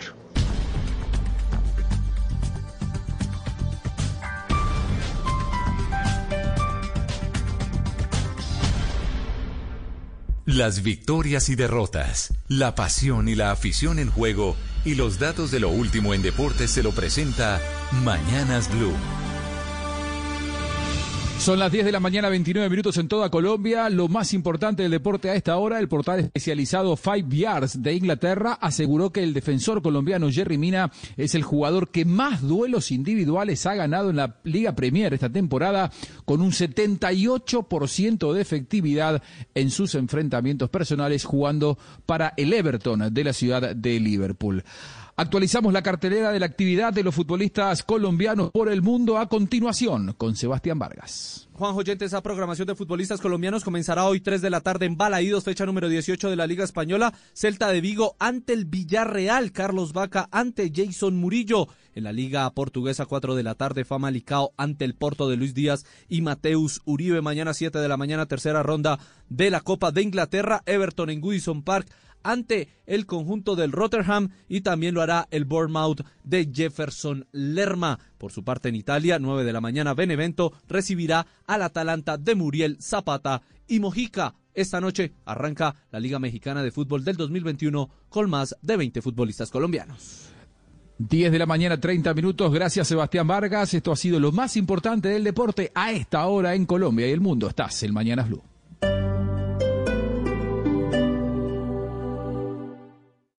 Esta es Blue Radio. Sintonice Blue Radio en 89.9 FM y grábelo desde ya en su memoria y en la memoria de su radio. Blue Radio, la nueva alternativa. El mundo nos está dando una oportunidad para transformarnos, evolucionar la forma de trabajar, de compartir y hasta de celebrar. Con valentía enfrentaremos la realidad de una forma diferente porque transformarse es la nueva alternativa. Blue Radio. Porque ustedes lo pidieron, Blue 4.0 crece.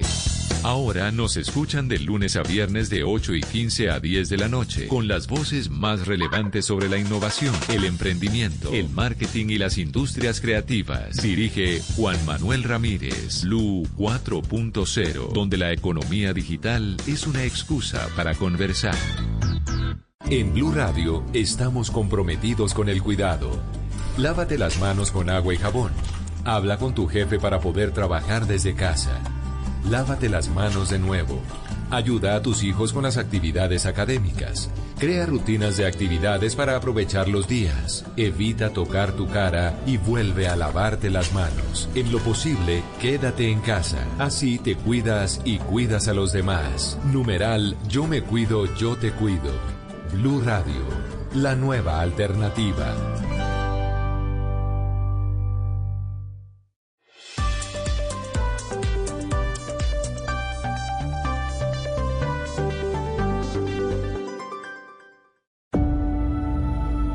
Conectando al mundo y a todo un país. Oscar Montes, Ana Cristina Restrepo, Hugo Mario Palomar, Diana Mejía, Gonzalo Lázari, Valeria Santos, Rodrigo Pombo y Camila Zuluaga lo acompañan desde este momento en Mañanas Blue. Cuando Colombia está al aire. 10 de la mañana 32 minutos. Continuamos aquí en Mañanas Blue y empezamos cuando Colombia está al aire. Vamos hasta la una de la tarde, hoy viernes, que Bogotá está desocupado porque hoy estamos entrando en confinamiento absoluto hasta el martes a las 4 de la mañana, como ustedes ya han podido escuchar todo el reporte de los periodistas del servicio informativo que han estado en los diferentes sitios de la capital contándoles un poco cómo está la ciudad, pero sí, está vacía. Y Gonzalo Lázari, estamos pensando cómo nos preparamos psicológicamente para este confinamiento, porque creo que pues económicamente nos tenemos que preparar también, pero hay algo que no se nos puede olvidar y es que el tema psicológico, el tema mental, es complejo y más cuando venimos de una fatiga absoluta de un 2020 en donde también estuvimos guardados por mucho tiempo. Por esa razón, pues pongámosle música a la vida, que la música siempre le ayuda a la mente. Sin duda alguna que la música nos va a ayudar a pasar esta, esta mala racha, Camila, que vamos a vivir eh, en los próximos días, eh, aunado el tema de la pandemia como tal. Por eso yo el día de hoy decidí traer canciones que nos alegren, que alegren a los oyentes, a los miembros de la mesa, para en medio del encierro poder disfrutar un poco de lo que es la vida. Yo quiero arrancar con una canción de Carlos Vives y de Shakira que seguramente muchos oyentes en sus casas van a cantar.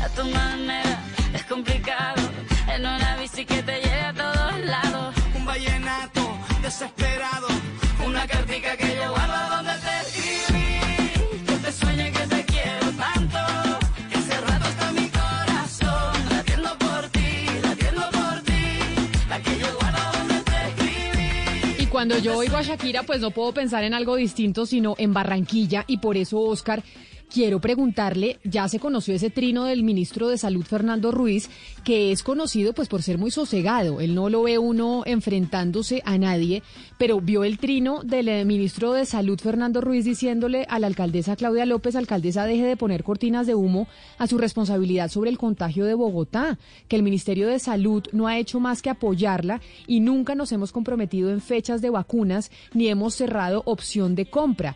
Enfoquémonos en sacar a la ciudad de la crisis y taguea pues a la, a la presidencia de la República. Pero entonces lo que digo es, hemos visto sí a Diego Molano enfrentándose con Claudia López muchas veces en Twitter. Hemos visto a funcionarios del gobierno Duque dándoles sablazos a la alcaldesa de Bogotá, pero al que no hayamos visto nunca es al ministro de Salud. Sí, Camila, le quiero contar que yo también quedé muy sorprendido con el tono y el contenido del trino del ministro Ruiz por lo que usted dice, porque él hasta ahora se había mostrado muy paciente en este asunto, porque de todos desconocidos, el, enfrentamiento constante entre la, la doctora Claudia López y el gobierno nacional. Pero el ministro Ruiz hasta ahora se había mantenido al margen de esa situación muy concentrado en su trabajo. Cuando yo leí el trino pensé exactamente lo mismo que usted, Camila. No sé qué pasó allí porque el tono del ministro es, si se quiere, destemplado, pero, pero me imagino que la paciencia también se le colmó porque la, alcaldesa eh, en una declaración que dio esta mañana muy temprano, creo que fue a City, a, a City TV en Bogotá, dijo que el gobierno no había cumplido con lo, con lo prometido con las vacunas. Entonces, claro, esa frase eh, fue la que terminó por sacar de casillas a la alcaldesa Claudia López. Lo cierto es que el ministro, el gobierno nacional, lo que sí dijo Camila es que eh, en enero, entre enero y febrero, se iba a llevar a cabo el plan de, de vacunación en el país y que enero iba a ser destinado para la preparación logística de la vacuna y en febrero comenzaría a aplicarse. Lo que pasa es que no puso fechas exactas, pero sí dio los meses. Eh, entonces yo creo que la, la, respuesta del ministro viene por ese lado, Camila. Yo creo que ya se le colmó la paciencia y reaccionó él comprando una pelea que hasta ahora, como usted bien lo dice, la había comprado el, el doctor Molano sí, y no el doctor. Ruiz. Y él siempre se había sentado con la alcaldesa Claudia López. Él no lo, él lo ve a uno muy tran, él lo ve, uno lo ve a él muy tranquilo nunca enfrentándose eh, pues, o metiéndose en estas peleas. Pero Ana Cristina, a mí de ese trino del ministro Fernando Ruiz hay algo que me llama la atención y yo no sé si de pronto usted tenga más información o se acuerde mejor que yo del tema, porque dice el ministro Fernando Ruiz en ese trino que nunca se han comprometido en fechas de vacunas ni hemos cerrado opción de compra. Cuando dice no hemos cerrado opción de compra, ¿es que no, nosotros no hemos comprado vacunas en Colombia? Pues no sé, Camila, inclusive también me extraña lo de las fechas, porque es que él en, repetidas entrevistas ha hablado del mes de febrero. Él desde que em, dieron el gran, con bombos y platillos, cuando empezaron a hablar de, de la compra de vacunas, primero que todo dijo que era en febrero. Entonces ya eh, que él responda a eso me parece eh, supremamente preocupante y eh, lo del cierre de opción de compras pues también es otra sorpresa. Mejor dicho, hay más noticia en esa respuesta que, que en el titular de Claudia López. En lo que dice ministro, en la respuesta a Claudia López hay mucha más noticia que en la misma entrevista a Claudia López, porque ¿cómo es posible que, que diga que no ha cerrado... Opciones de compra. Esa, ¿no? esa, es mi pregunta. ¿Sabíamos, o sea, no hemos cerrado opción de compra de vacunas? Quiere decir que nosotros todavía no, te, porque eso dice el ministro en el trino.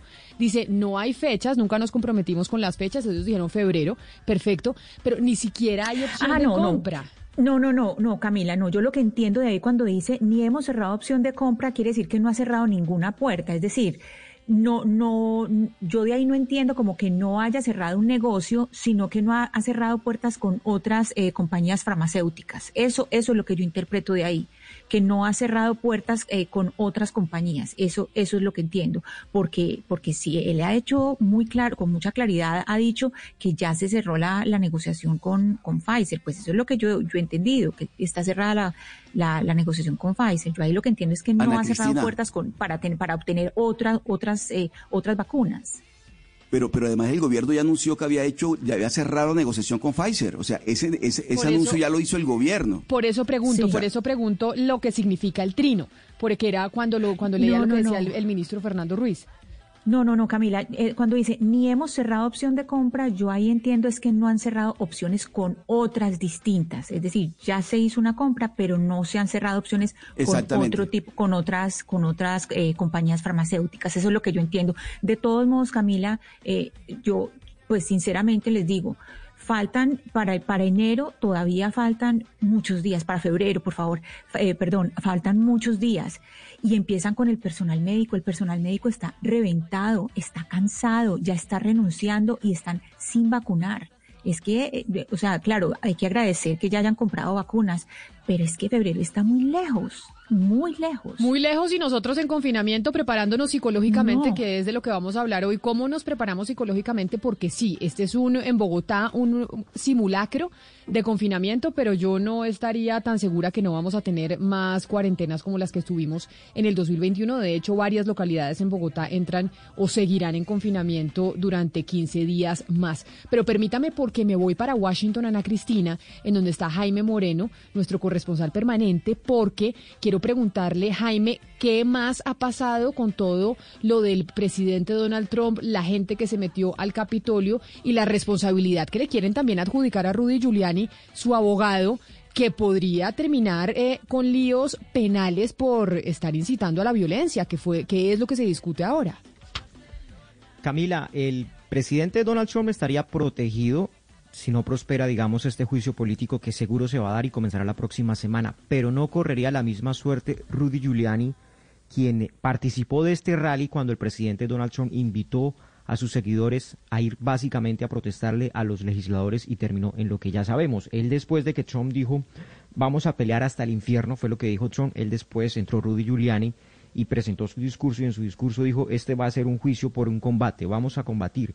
Y por estas palabras podría ser acusado de incitar a la violencia, de haber incitado a esta situación que ahora se le suma, Camila, que falleció un policía, uno de los policías, y esto sí le da un tono de gravedad adicional porque era uno de los policías del Congreso y por esta razón desde hoy Nancy Pelosi ha ordenado que la bandera del Congreso esté a media asta. El fiscal encargado de Washington, el señor Michael Sherwin, dice que él está investigando a todos los actores de manera individual para establecer la responsabilidad que cada uno tenga, que es muy diferente, y esto incluiría también al presidente Donald Trump, a su abogado Rudy Giuliani y a las personas que, por supuesto, ingresaron de manera violenta al Capitolio. Hasta el momento, Camila, van 69 personas detenidas, personas identificadas. Algunas de ellas eh, presentan cargos, por ejemplo, por porte de armas de fuego, por, por ejemplo, haber tenido bombas Molotov, otros simplemente por haber ingresado de manera ilegal al Capitolio. Y es la manera en cómo se va a construir el caso y va a ser muy interesante de ver la responsabilidad que le van a adjudicar a cada una de las personas basado en los videos que está recolectando el FBI y están ofreciendo mil dólares de recompensa por ayudar a identificar a las personas, Camila. Jaime, es muy interesante cómo hoy el, New York Times eh, eh, explica muy bien, eh, habla sobre el autoindulto y no solamente habla de, pues, de, los perdones que ha dado Donald Trump, que pues por hasta ahora ha dado 94 perdones, el 89% de ellos a personas cercanas, sino que dice de todos los cercanos a Donald Trump, quienes estarían, digamos, pendientes por otros perdones.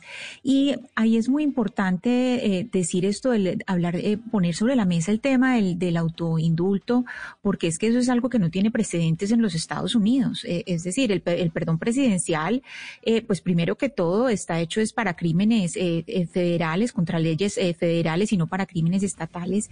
Y ese autoperdón, pues que no tiene ninguna, ningún precedente, ningún presidente se ha metido por ahí. Pues hay gente, expertos en leyes, que, que no llegan a un consenso y dicen, bueno, yo no creo que este señor pueda hacer eso, porque es que el origen en la Constitución de ese autoperdón que ya, eh, pues, eh, el mismo Donald Trump lo ha barajado con dos personas, dos, a dos personas le ha dicho, eh, según el New York Times, que piensa apelar a ese autoperdón, la Constitución, cuando, cuando creó ese autoperdón, lo que buscaba era que el Ejecutivo le hiciera contrapeso al Poder Judicial y así, de alguna manera, poder favorecer a los que no tienen poder, es decir, y, y por otra parte, pues también uno no puede ser juez en su propia causa. Entonces, esta es una, una opción muy interesante y muy loca que sigue eh, en este camino de, lo que puede pasar con Trump después de lo que ha pasado en los últimos días, que por un lado, pues la intimidación a los funcionarios de Georgia para que le consiguiera esos eh, más de 11 mil votos y por otra parte, pues incitar a la violencia. Pero también hay que aplaudir lo que dijo el presidente Donald Trump ayer. Así, le cascamos todos los días, pero el presidente Donald Trump en horas de la tarde dio un discurso conciliador. Eh, sí, luego de los actos eh, ocurridos, tuvo que pasar lo que pasó en el, en, el, en el Capitolio para que el presidente Trump reconociera su derrota, pero también hay que aplaudir eso, Camila. Yo no sé, Jaime, cómo están tomando en Washington los medios la declaración del presidente Donald Trump, pero el tono fue muy conciliador más allá de todo lo que se vivió, ¿no? Gonzalo, Tuvo que pasar. ¿Sabe, sabe, qué me llama la atención, Gonzalo, a propósito de este episodio? La manera como se dibujó Giuliani, la figura de Giuliani, de ese alcalde que tuvo Nueva York cuando le ataca a, la torre, a las Torres Gemelas, a lo que es hoy en día. O sea, nada que ver esa figura de Giuliani que conoció el mundo, alcalde de Nueva York, al Giuliani defensor de Trump. Nada que ver. La manera como se dibujó un personaje que alcanzó a tener un carácter de presidenciable y demás. Pero realmente la, realidad de hoy es muy diferente a cómo el, país, cómo el mundo lo conoció. Y es de esos personajes que ha ido hasta el final con el presidente Donald Trump. Rudy Giuliani es una persona sumamente importante y en alguna ocasión contábamos de la cantidad de contratos y cómo él era llamado para ser asesor de los departamentos de policía en diferentes países, en diferentes ciudades.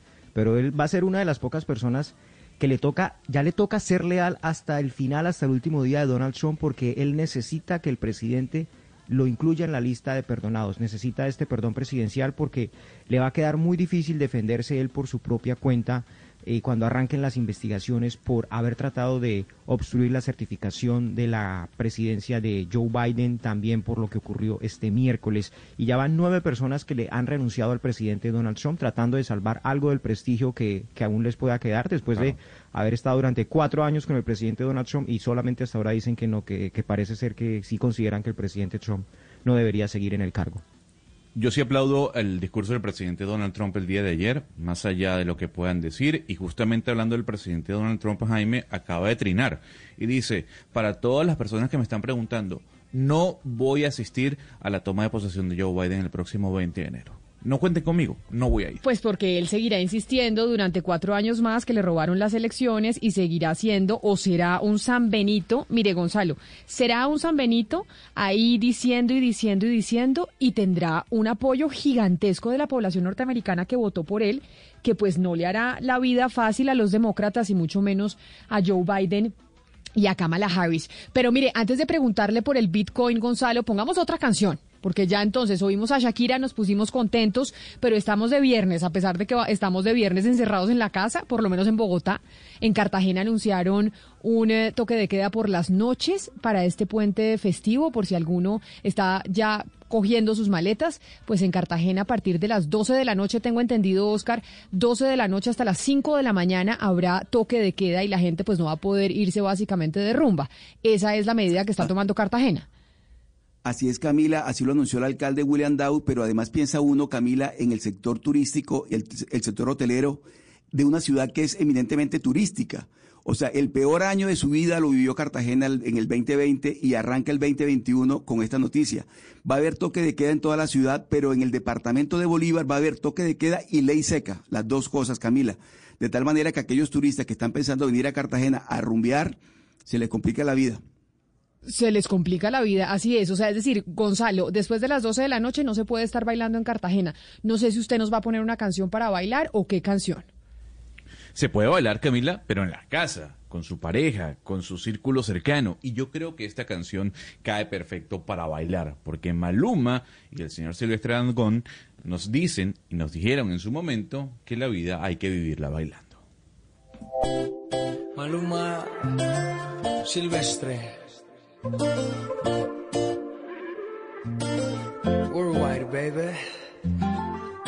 Y yo aquí pensando que tú eres bonita. Ay, creo que si lo intento puedo enamorarte. No es casualidad que te tenga cerquita. Ahí, ahí. A poca distancia para poder besarte. Maluma. Tócame, sé que nos gustamos, no digas que no. Siente con tu mano lo que siento. Es tan irreal que esta te va a gustar. Y es verdad que no he sido un santo y tampoco el peor. Si he sido mujer es por falta de amor. Pero eso con tus brazos se podría cambiar. Y yo quiero vivir bailando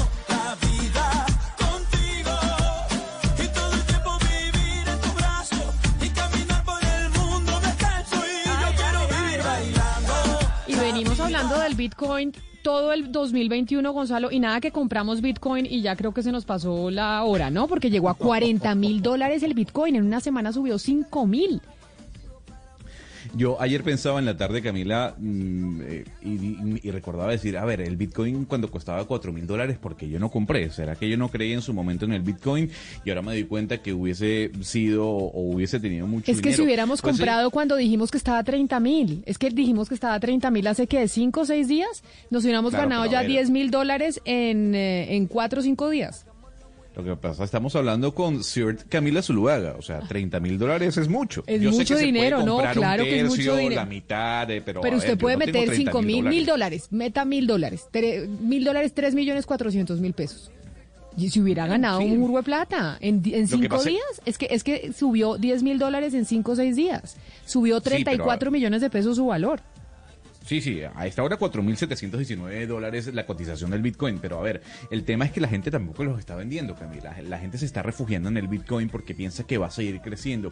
Y viendo los análisis de algunos especialistas en la materia de las criptomonedas, lo que dicen es que uno, como lo veníamos diciendo ya en estos días, eh, la cantidad de billete que se está imprimiendo en todo el planeta, sobre todo de dólares, ha hecho que el Bitcoin siga creciendo. Y no solo eso, hay un punto eh, interesante que dicen los, expertos, y es que la gente está dejando de confiar en los bancos centrales, en las instituciones que regulan a las economías de los países, y se están refugiando en este Bitcoin. Entonces yo creo que esas tres aristas de que la gente no está vendiendo sus, sus monedas, de que la gente no está confiando en los bancos centrales y en las autoridades que manejan el flujo económico de los países, eh, eh, sin duda alguna está haciendo que el valor siga subiendo. Gonzalo, yo soy un poco ignorante sobre el Bitcoin. ¿Esta moneda se sigue emitiendo o son las que ya se emitieron desde el comienzo? ¿O cómo funcionan? Hay 21 millones de, bitcoins. No, se, no, va, a haber más. No, no es como el dólar, eh, Jaime. No es que se van a seguir imprimiendo eh, o publicando dentro de la web bitcoins. Eh, es finito, aunque Camila diga que ese finito es, es tal vez medio utópico. Pero sí es finito. Son 21 millones de bitcoins los que hay en el mercado. Después de eso no habrá más.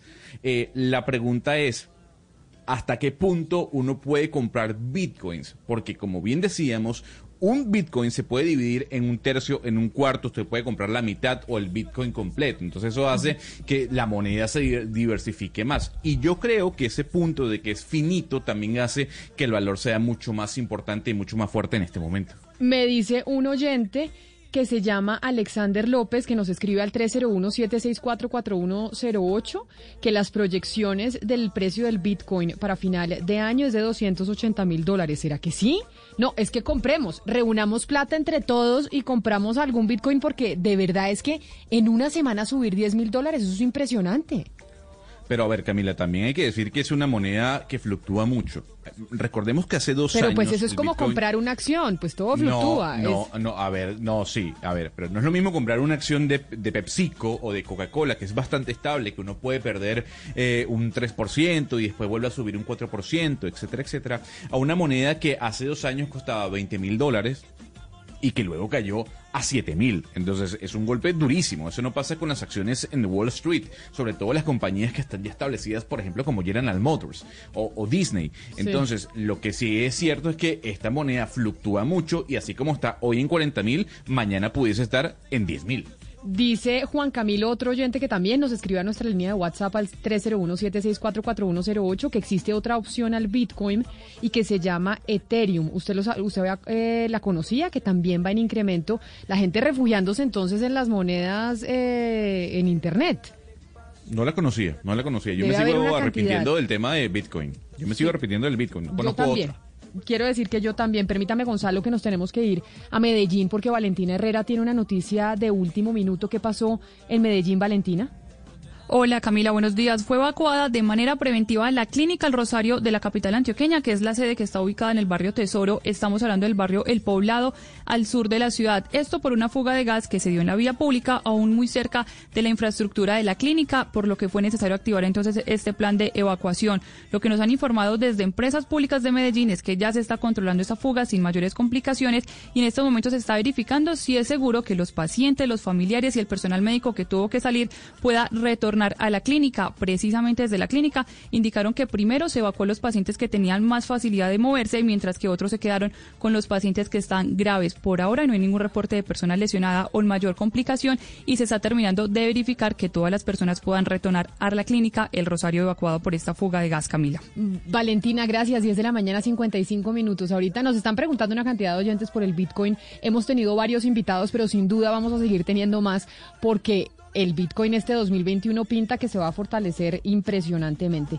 Pero otra de las razones por las cuales hemos visto, Sebastián, que se han enfrentado la alcaldesa de Bogotá, Claudia López, y el gobierno nacional es por el tema de los ventiladores. Cuando empezamos la pandemia, hablábamos de que no tenemos ventiladores, necesitamos ventiladores para poder tener unidades de cuidados intensivos. Barranquilla nos mandó Jaime Pumarejo ayer 20. Claro. Significa que hay déficit de, de esos. Hay déficit de ventiladores en Bogotá, pero además hay déficit, también nos decía aquí el doctor doctor Rosas de personal médico para poder operar las Así es. unidades de cuidados intensivos. Pero ¿qué es lo que está pasando con una alianza que hubo entre la Universidad Nacional y una empresa colombiana muy importante que se llama Challenger para fabricar ventiladores que se puedan utilizar en las unidades de cuidados intensivos para pacientes UCI? Sí, exactamente. Que, que Jaime Pumarejo nos haya mandado 20 ventiladores mecánicos significa que, que estamos en déficit de eso. Y se comentó, Camila, hace unos meses una alianza que, como usted comenta, hizo la Universidad de La Sabana con, eh, con Challenger para fabricar precisamente este tipo de aparatos eh, esenciales para los pacientes COVID. Ellos arrancaron en abril a hacer todo el proceso y el INVIMA, pues tú sabes que el INVIMA tiene unos procesos, algunos muy quisquillosos, algunos muy exigentes, y liberó alguna de las barreras para que se pudieran hacer. Lo que ha pasado con esta alianza es que está encallada porque no ha cumplido todas las fases eh, necesarias para la aprobación del INVIMA. Y digamos que no estoy diciendo que el INVIMA no tenga la razón, pero quizás sí es urgente que este tipo de proyectos pues tengan luz verde para abastecer a lo que será pues la, la pandemia que, que, va a durar muchos, muchos meses más. Leonardo Mayorga es miembro de la Junta Directiva de Challenger y responsable precisamente de este proyecto dentro de la empresa. Señor Mayorga, bienvenido a Mañanas Blue, gracias por estar con nosotros. Hola Camila, ¿cómo estás? Un saludo especial para ti, tu equipo de trabajo y los oyentes. ¿Usted dónde anda, doctor Mayorga? Estoy por Cundinamarca. Ah, sí le iba a decir, porque le oigo un ruidajo, se oye usted de vacaciones, pues aproveche que está por Cundinamarca porque aquí en Bogotá estamos en cuarentena. Estamos que no se puede salir a la calle, usted está aprovechando el puente de Reyes. Es una de mis razones para estar por acá, claro que sí. Doctor Mayorga, cuénteme en qué va esta alianza de la Universidad de La Sabana y Challenger para ya finalmente poder fabricar los ventiladores y que esos ventiladores se puedan utilizar en las unidades de cuidados intensivos en Bogotá para atender pacientes eh, COVID. Nosotros terminamos el proceso de desarrollo hacia el mes de junio-julio.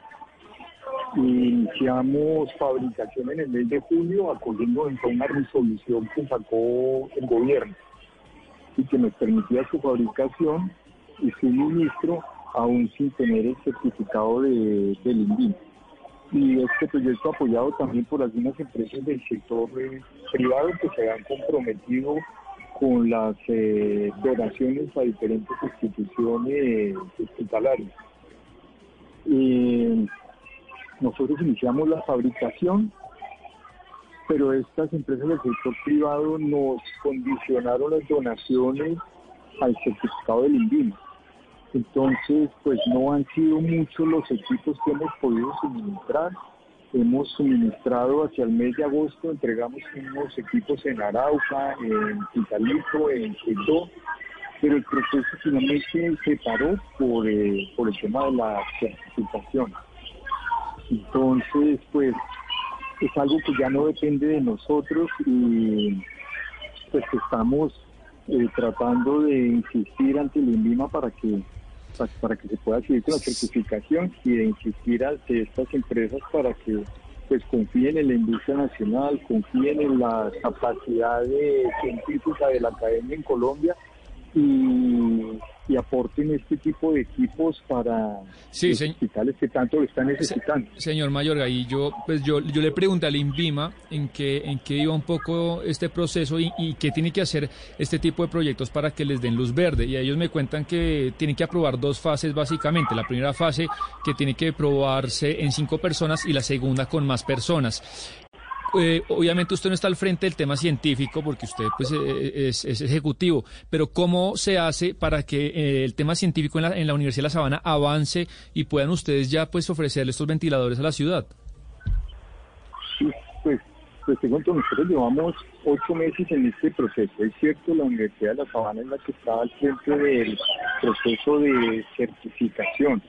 Eh, no conozco el detalle, pero sé que la universidad ha tenido toda la disposición y el tiempo, eh, disposición en su equipo de trabajo, eh, pero pero no, no ha sido posible. Doctor Mayorga, y- y yo le voy a pedir un favor, discúlpeme que lo interrumpa, pero es que yo, usted tiene mucho ruido a su alrededor y nos está quedando imposible escucharlo. Entonces, si quiere, logramos que usted se pueda acomodar mejor, alejarse del ruido y volvemos a hablar con usted, porque eso sí, Oscar, la piscina y los niños, pues obviamente no, no perdonan y no estamos No, pudiendo Camila. escuchar.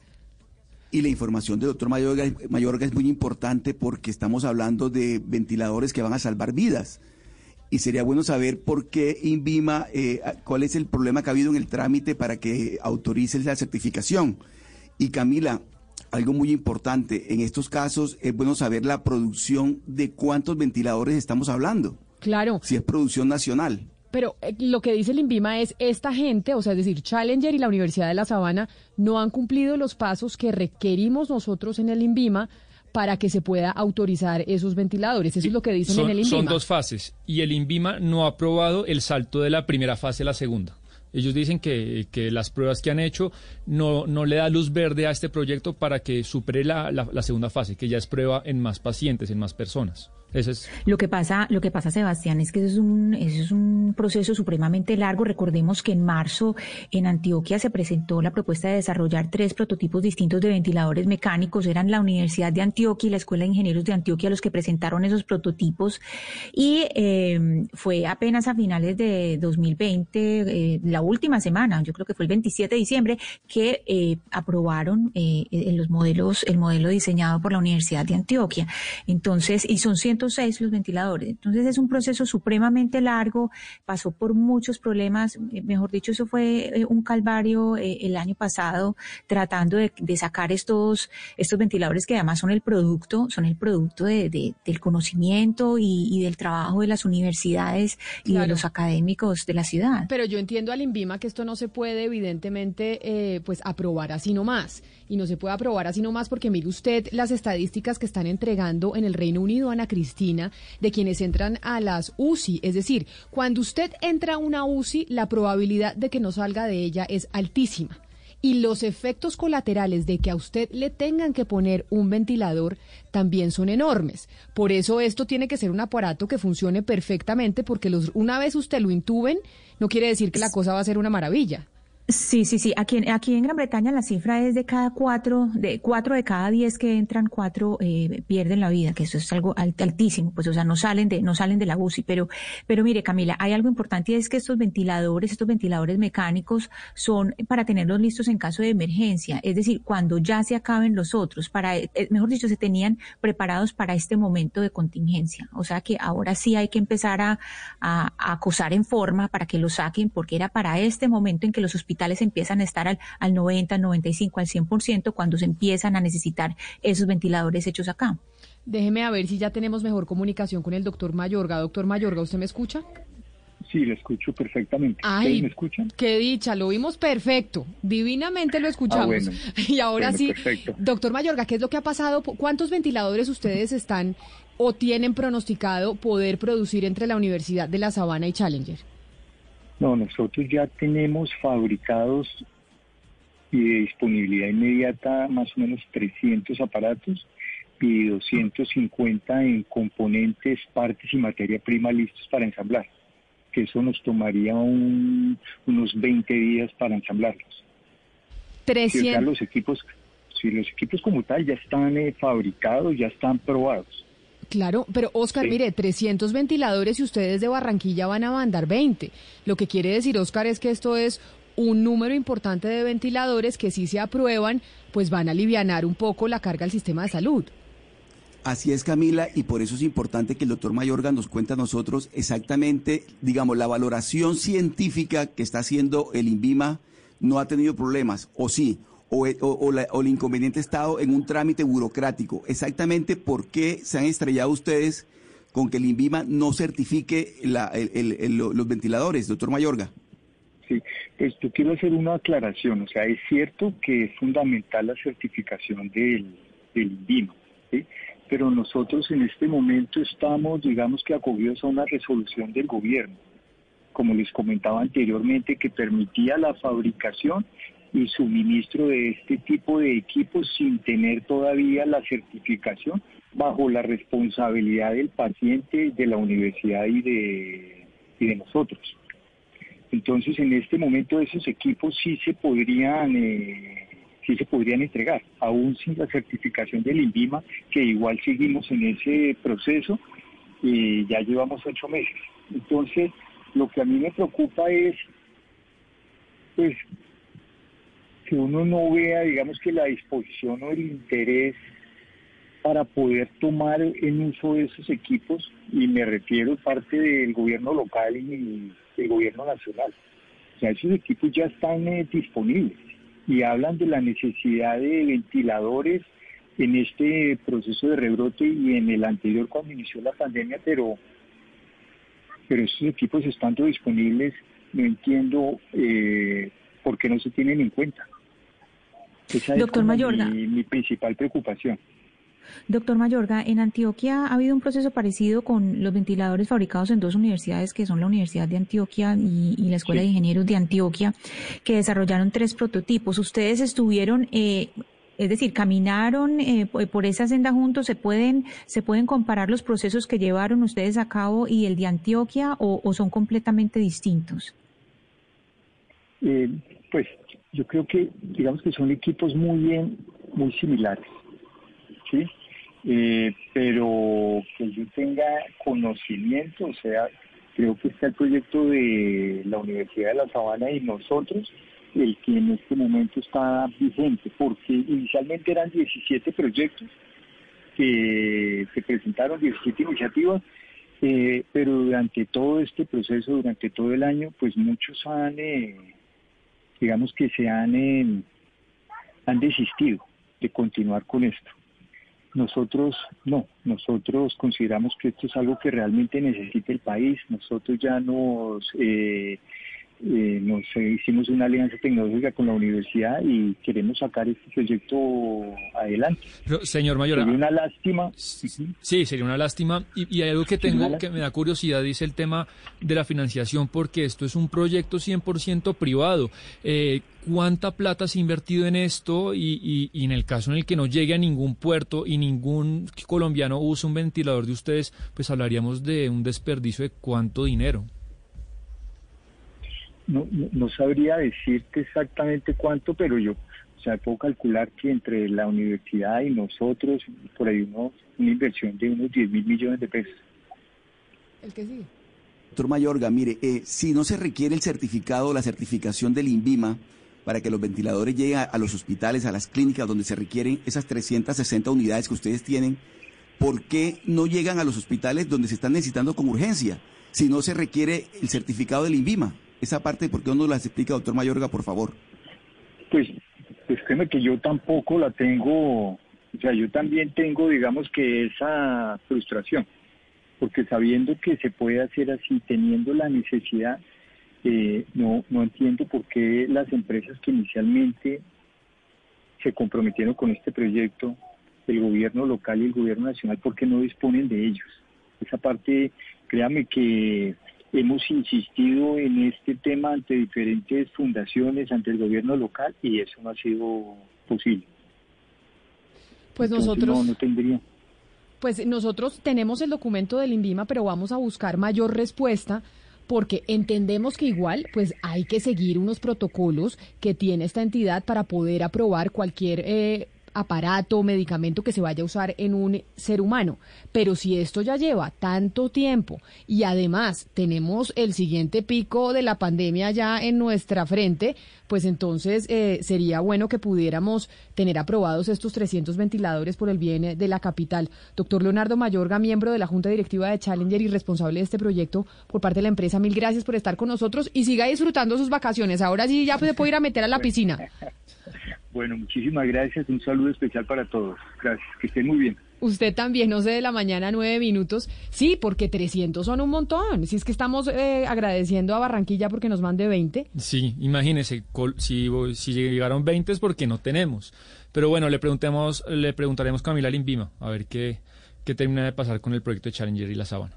Si vio Gonzalo que nos dice un oyente que nos escribe a través de Twitter que se llama Juanco, que él, a diferencia de otro oyente que nos escribió a través de nuestra línea de WhatsApp, nos dice que el CEO de Citibank proyectó el Bitcoin a que llegara a 300 mil dólares final- al finalizar el año y que muchos fondos de inversión y los grandes lobos de Wall Street están refugiándose en el Bitcoin. O sea, si va a llegar a 300 mil todavía tenemos tiempo. Bueno, juntemos, empecemos a hacer la vaca, como le decimos los venezolanos, a esa reunión de dinero para comprar un Bitcoin. Eh, porque si llega a, a 300 mil nos podemos hacer millonarios, Camila. O sea, millonarios. Pues Eh, sí. lo, lo que pasa es que, lo que pasa es que Camila, y la duda siempre la vamos a tener, ¿no? ¿Cómo puedo comprar un Bitcoin en este momento? ¿A quién puedo llamar? ¿A quién tengo que llamar? Y esa es- seguramente es la pregunta que tendrán los oyentes en este preciso instante. Pues es que hemos hablado con varios, pero deberíamos hablar Sí. con alguien más para ver si nos explica lo del tema del Bitcoin, dónde comprarlo, dónde podemos comprar, porque es que esto sigue subiendo y sigue subiendo. Vamos a hacer una pausa, 11 de la mañana, 11 minutos. Colombia está al aire. Norma, macho. Y mientras lo recuperas, hago con él lo que se me antoje, ¿oíste? Oiga, Dinora es muy mala, ¿no? ¿Que sí qué? Aunque yo creo que los reyes pueden ponerle su tate quieto. Un final que dará mucho de qué hablar. Pasión de Gavilanes en su recta final.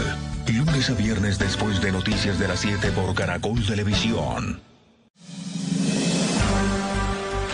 Colombia inicia una nueva etapa de confinamiento. ¿Estamos preparados psicológicamente para una nueva cuarentena? Hoy, luego de las noticias del mediodía en Mañanas Blue, cuando Colombia está al aire, hablamos sobre cómo enfrentar este encierro. Colombia está al aire.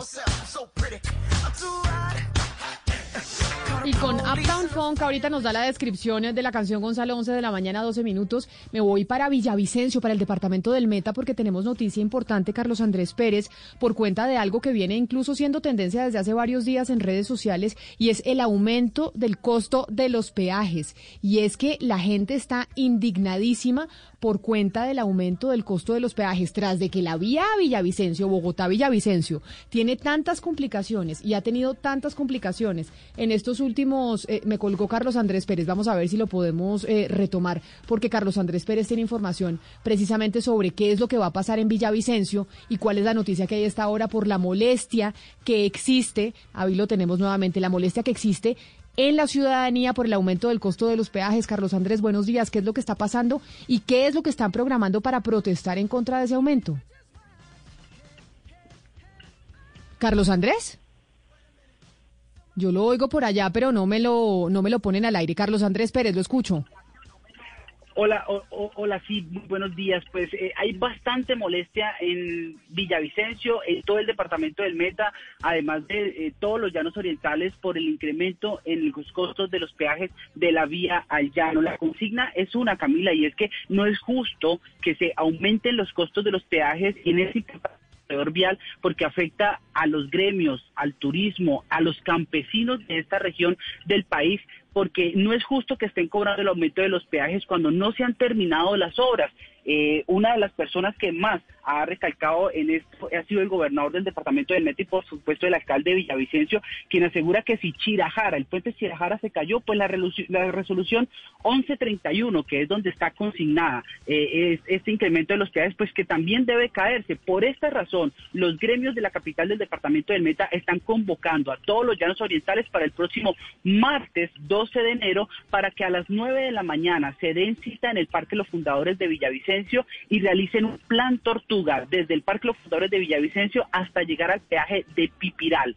Seguramente estando allá y con el furor que ha generado, la rabia, el malestar que ha generado el aumento de los peajes, pues este plan tortuga podría terminar en algunos bloqueos, tal vez, es lo que suponemos, porque las personas están muy molestas, no están de acuerdo con el aumento de los peajes, Camila, y eso pues también es tendencia en este momento en Twitter eh, a nivel nacional. eh, la tendencia es peajes, peajes cero por por todas las razones, por los derrumbes, por la caída de Chirajara, las personas están muy molestas. Martes 9 de la mañana, desde el Parque de los Fundadores hasta el peaje de Pipiral, Plan Tortuga, Camila. Pero entonces, ¿cuánta gente se espera que se reúna en esta convocatoria para el Plan Tortuga el martes para protestar por el precio de los peajes o por el aumento del precio de los peajes, sobre todo por las condiciones en las que está la vía Bogotá-Villavicencio? Camila, se esperan que sean muchísimas personas porque la, la manifestación o, o esta idea surgió desde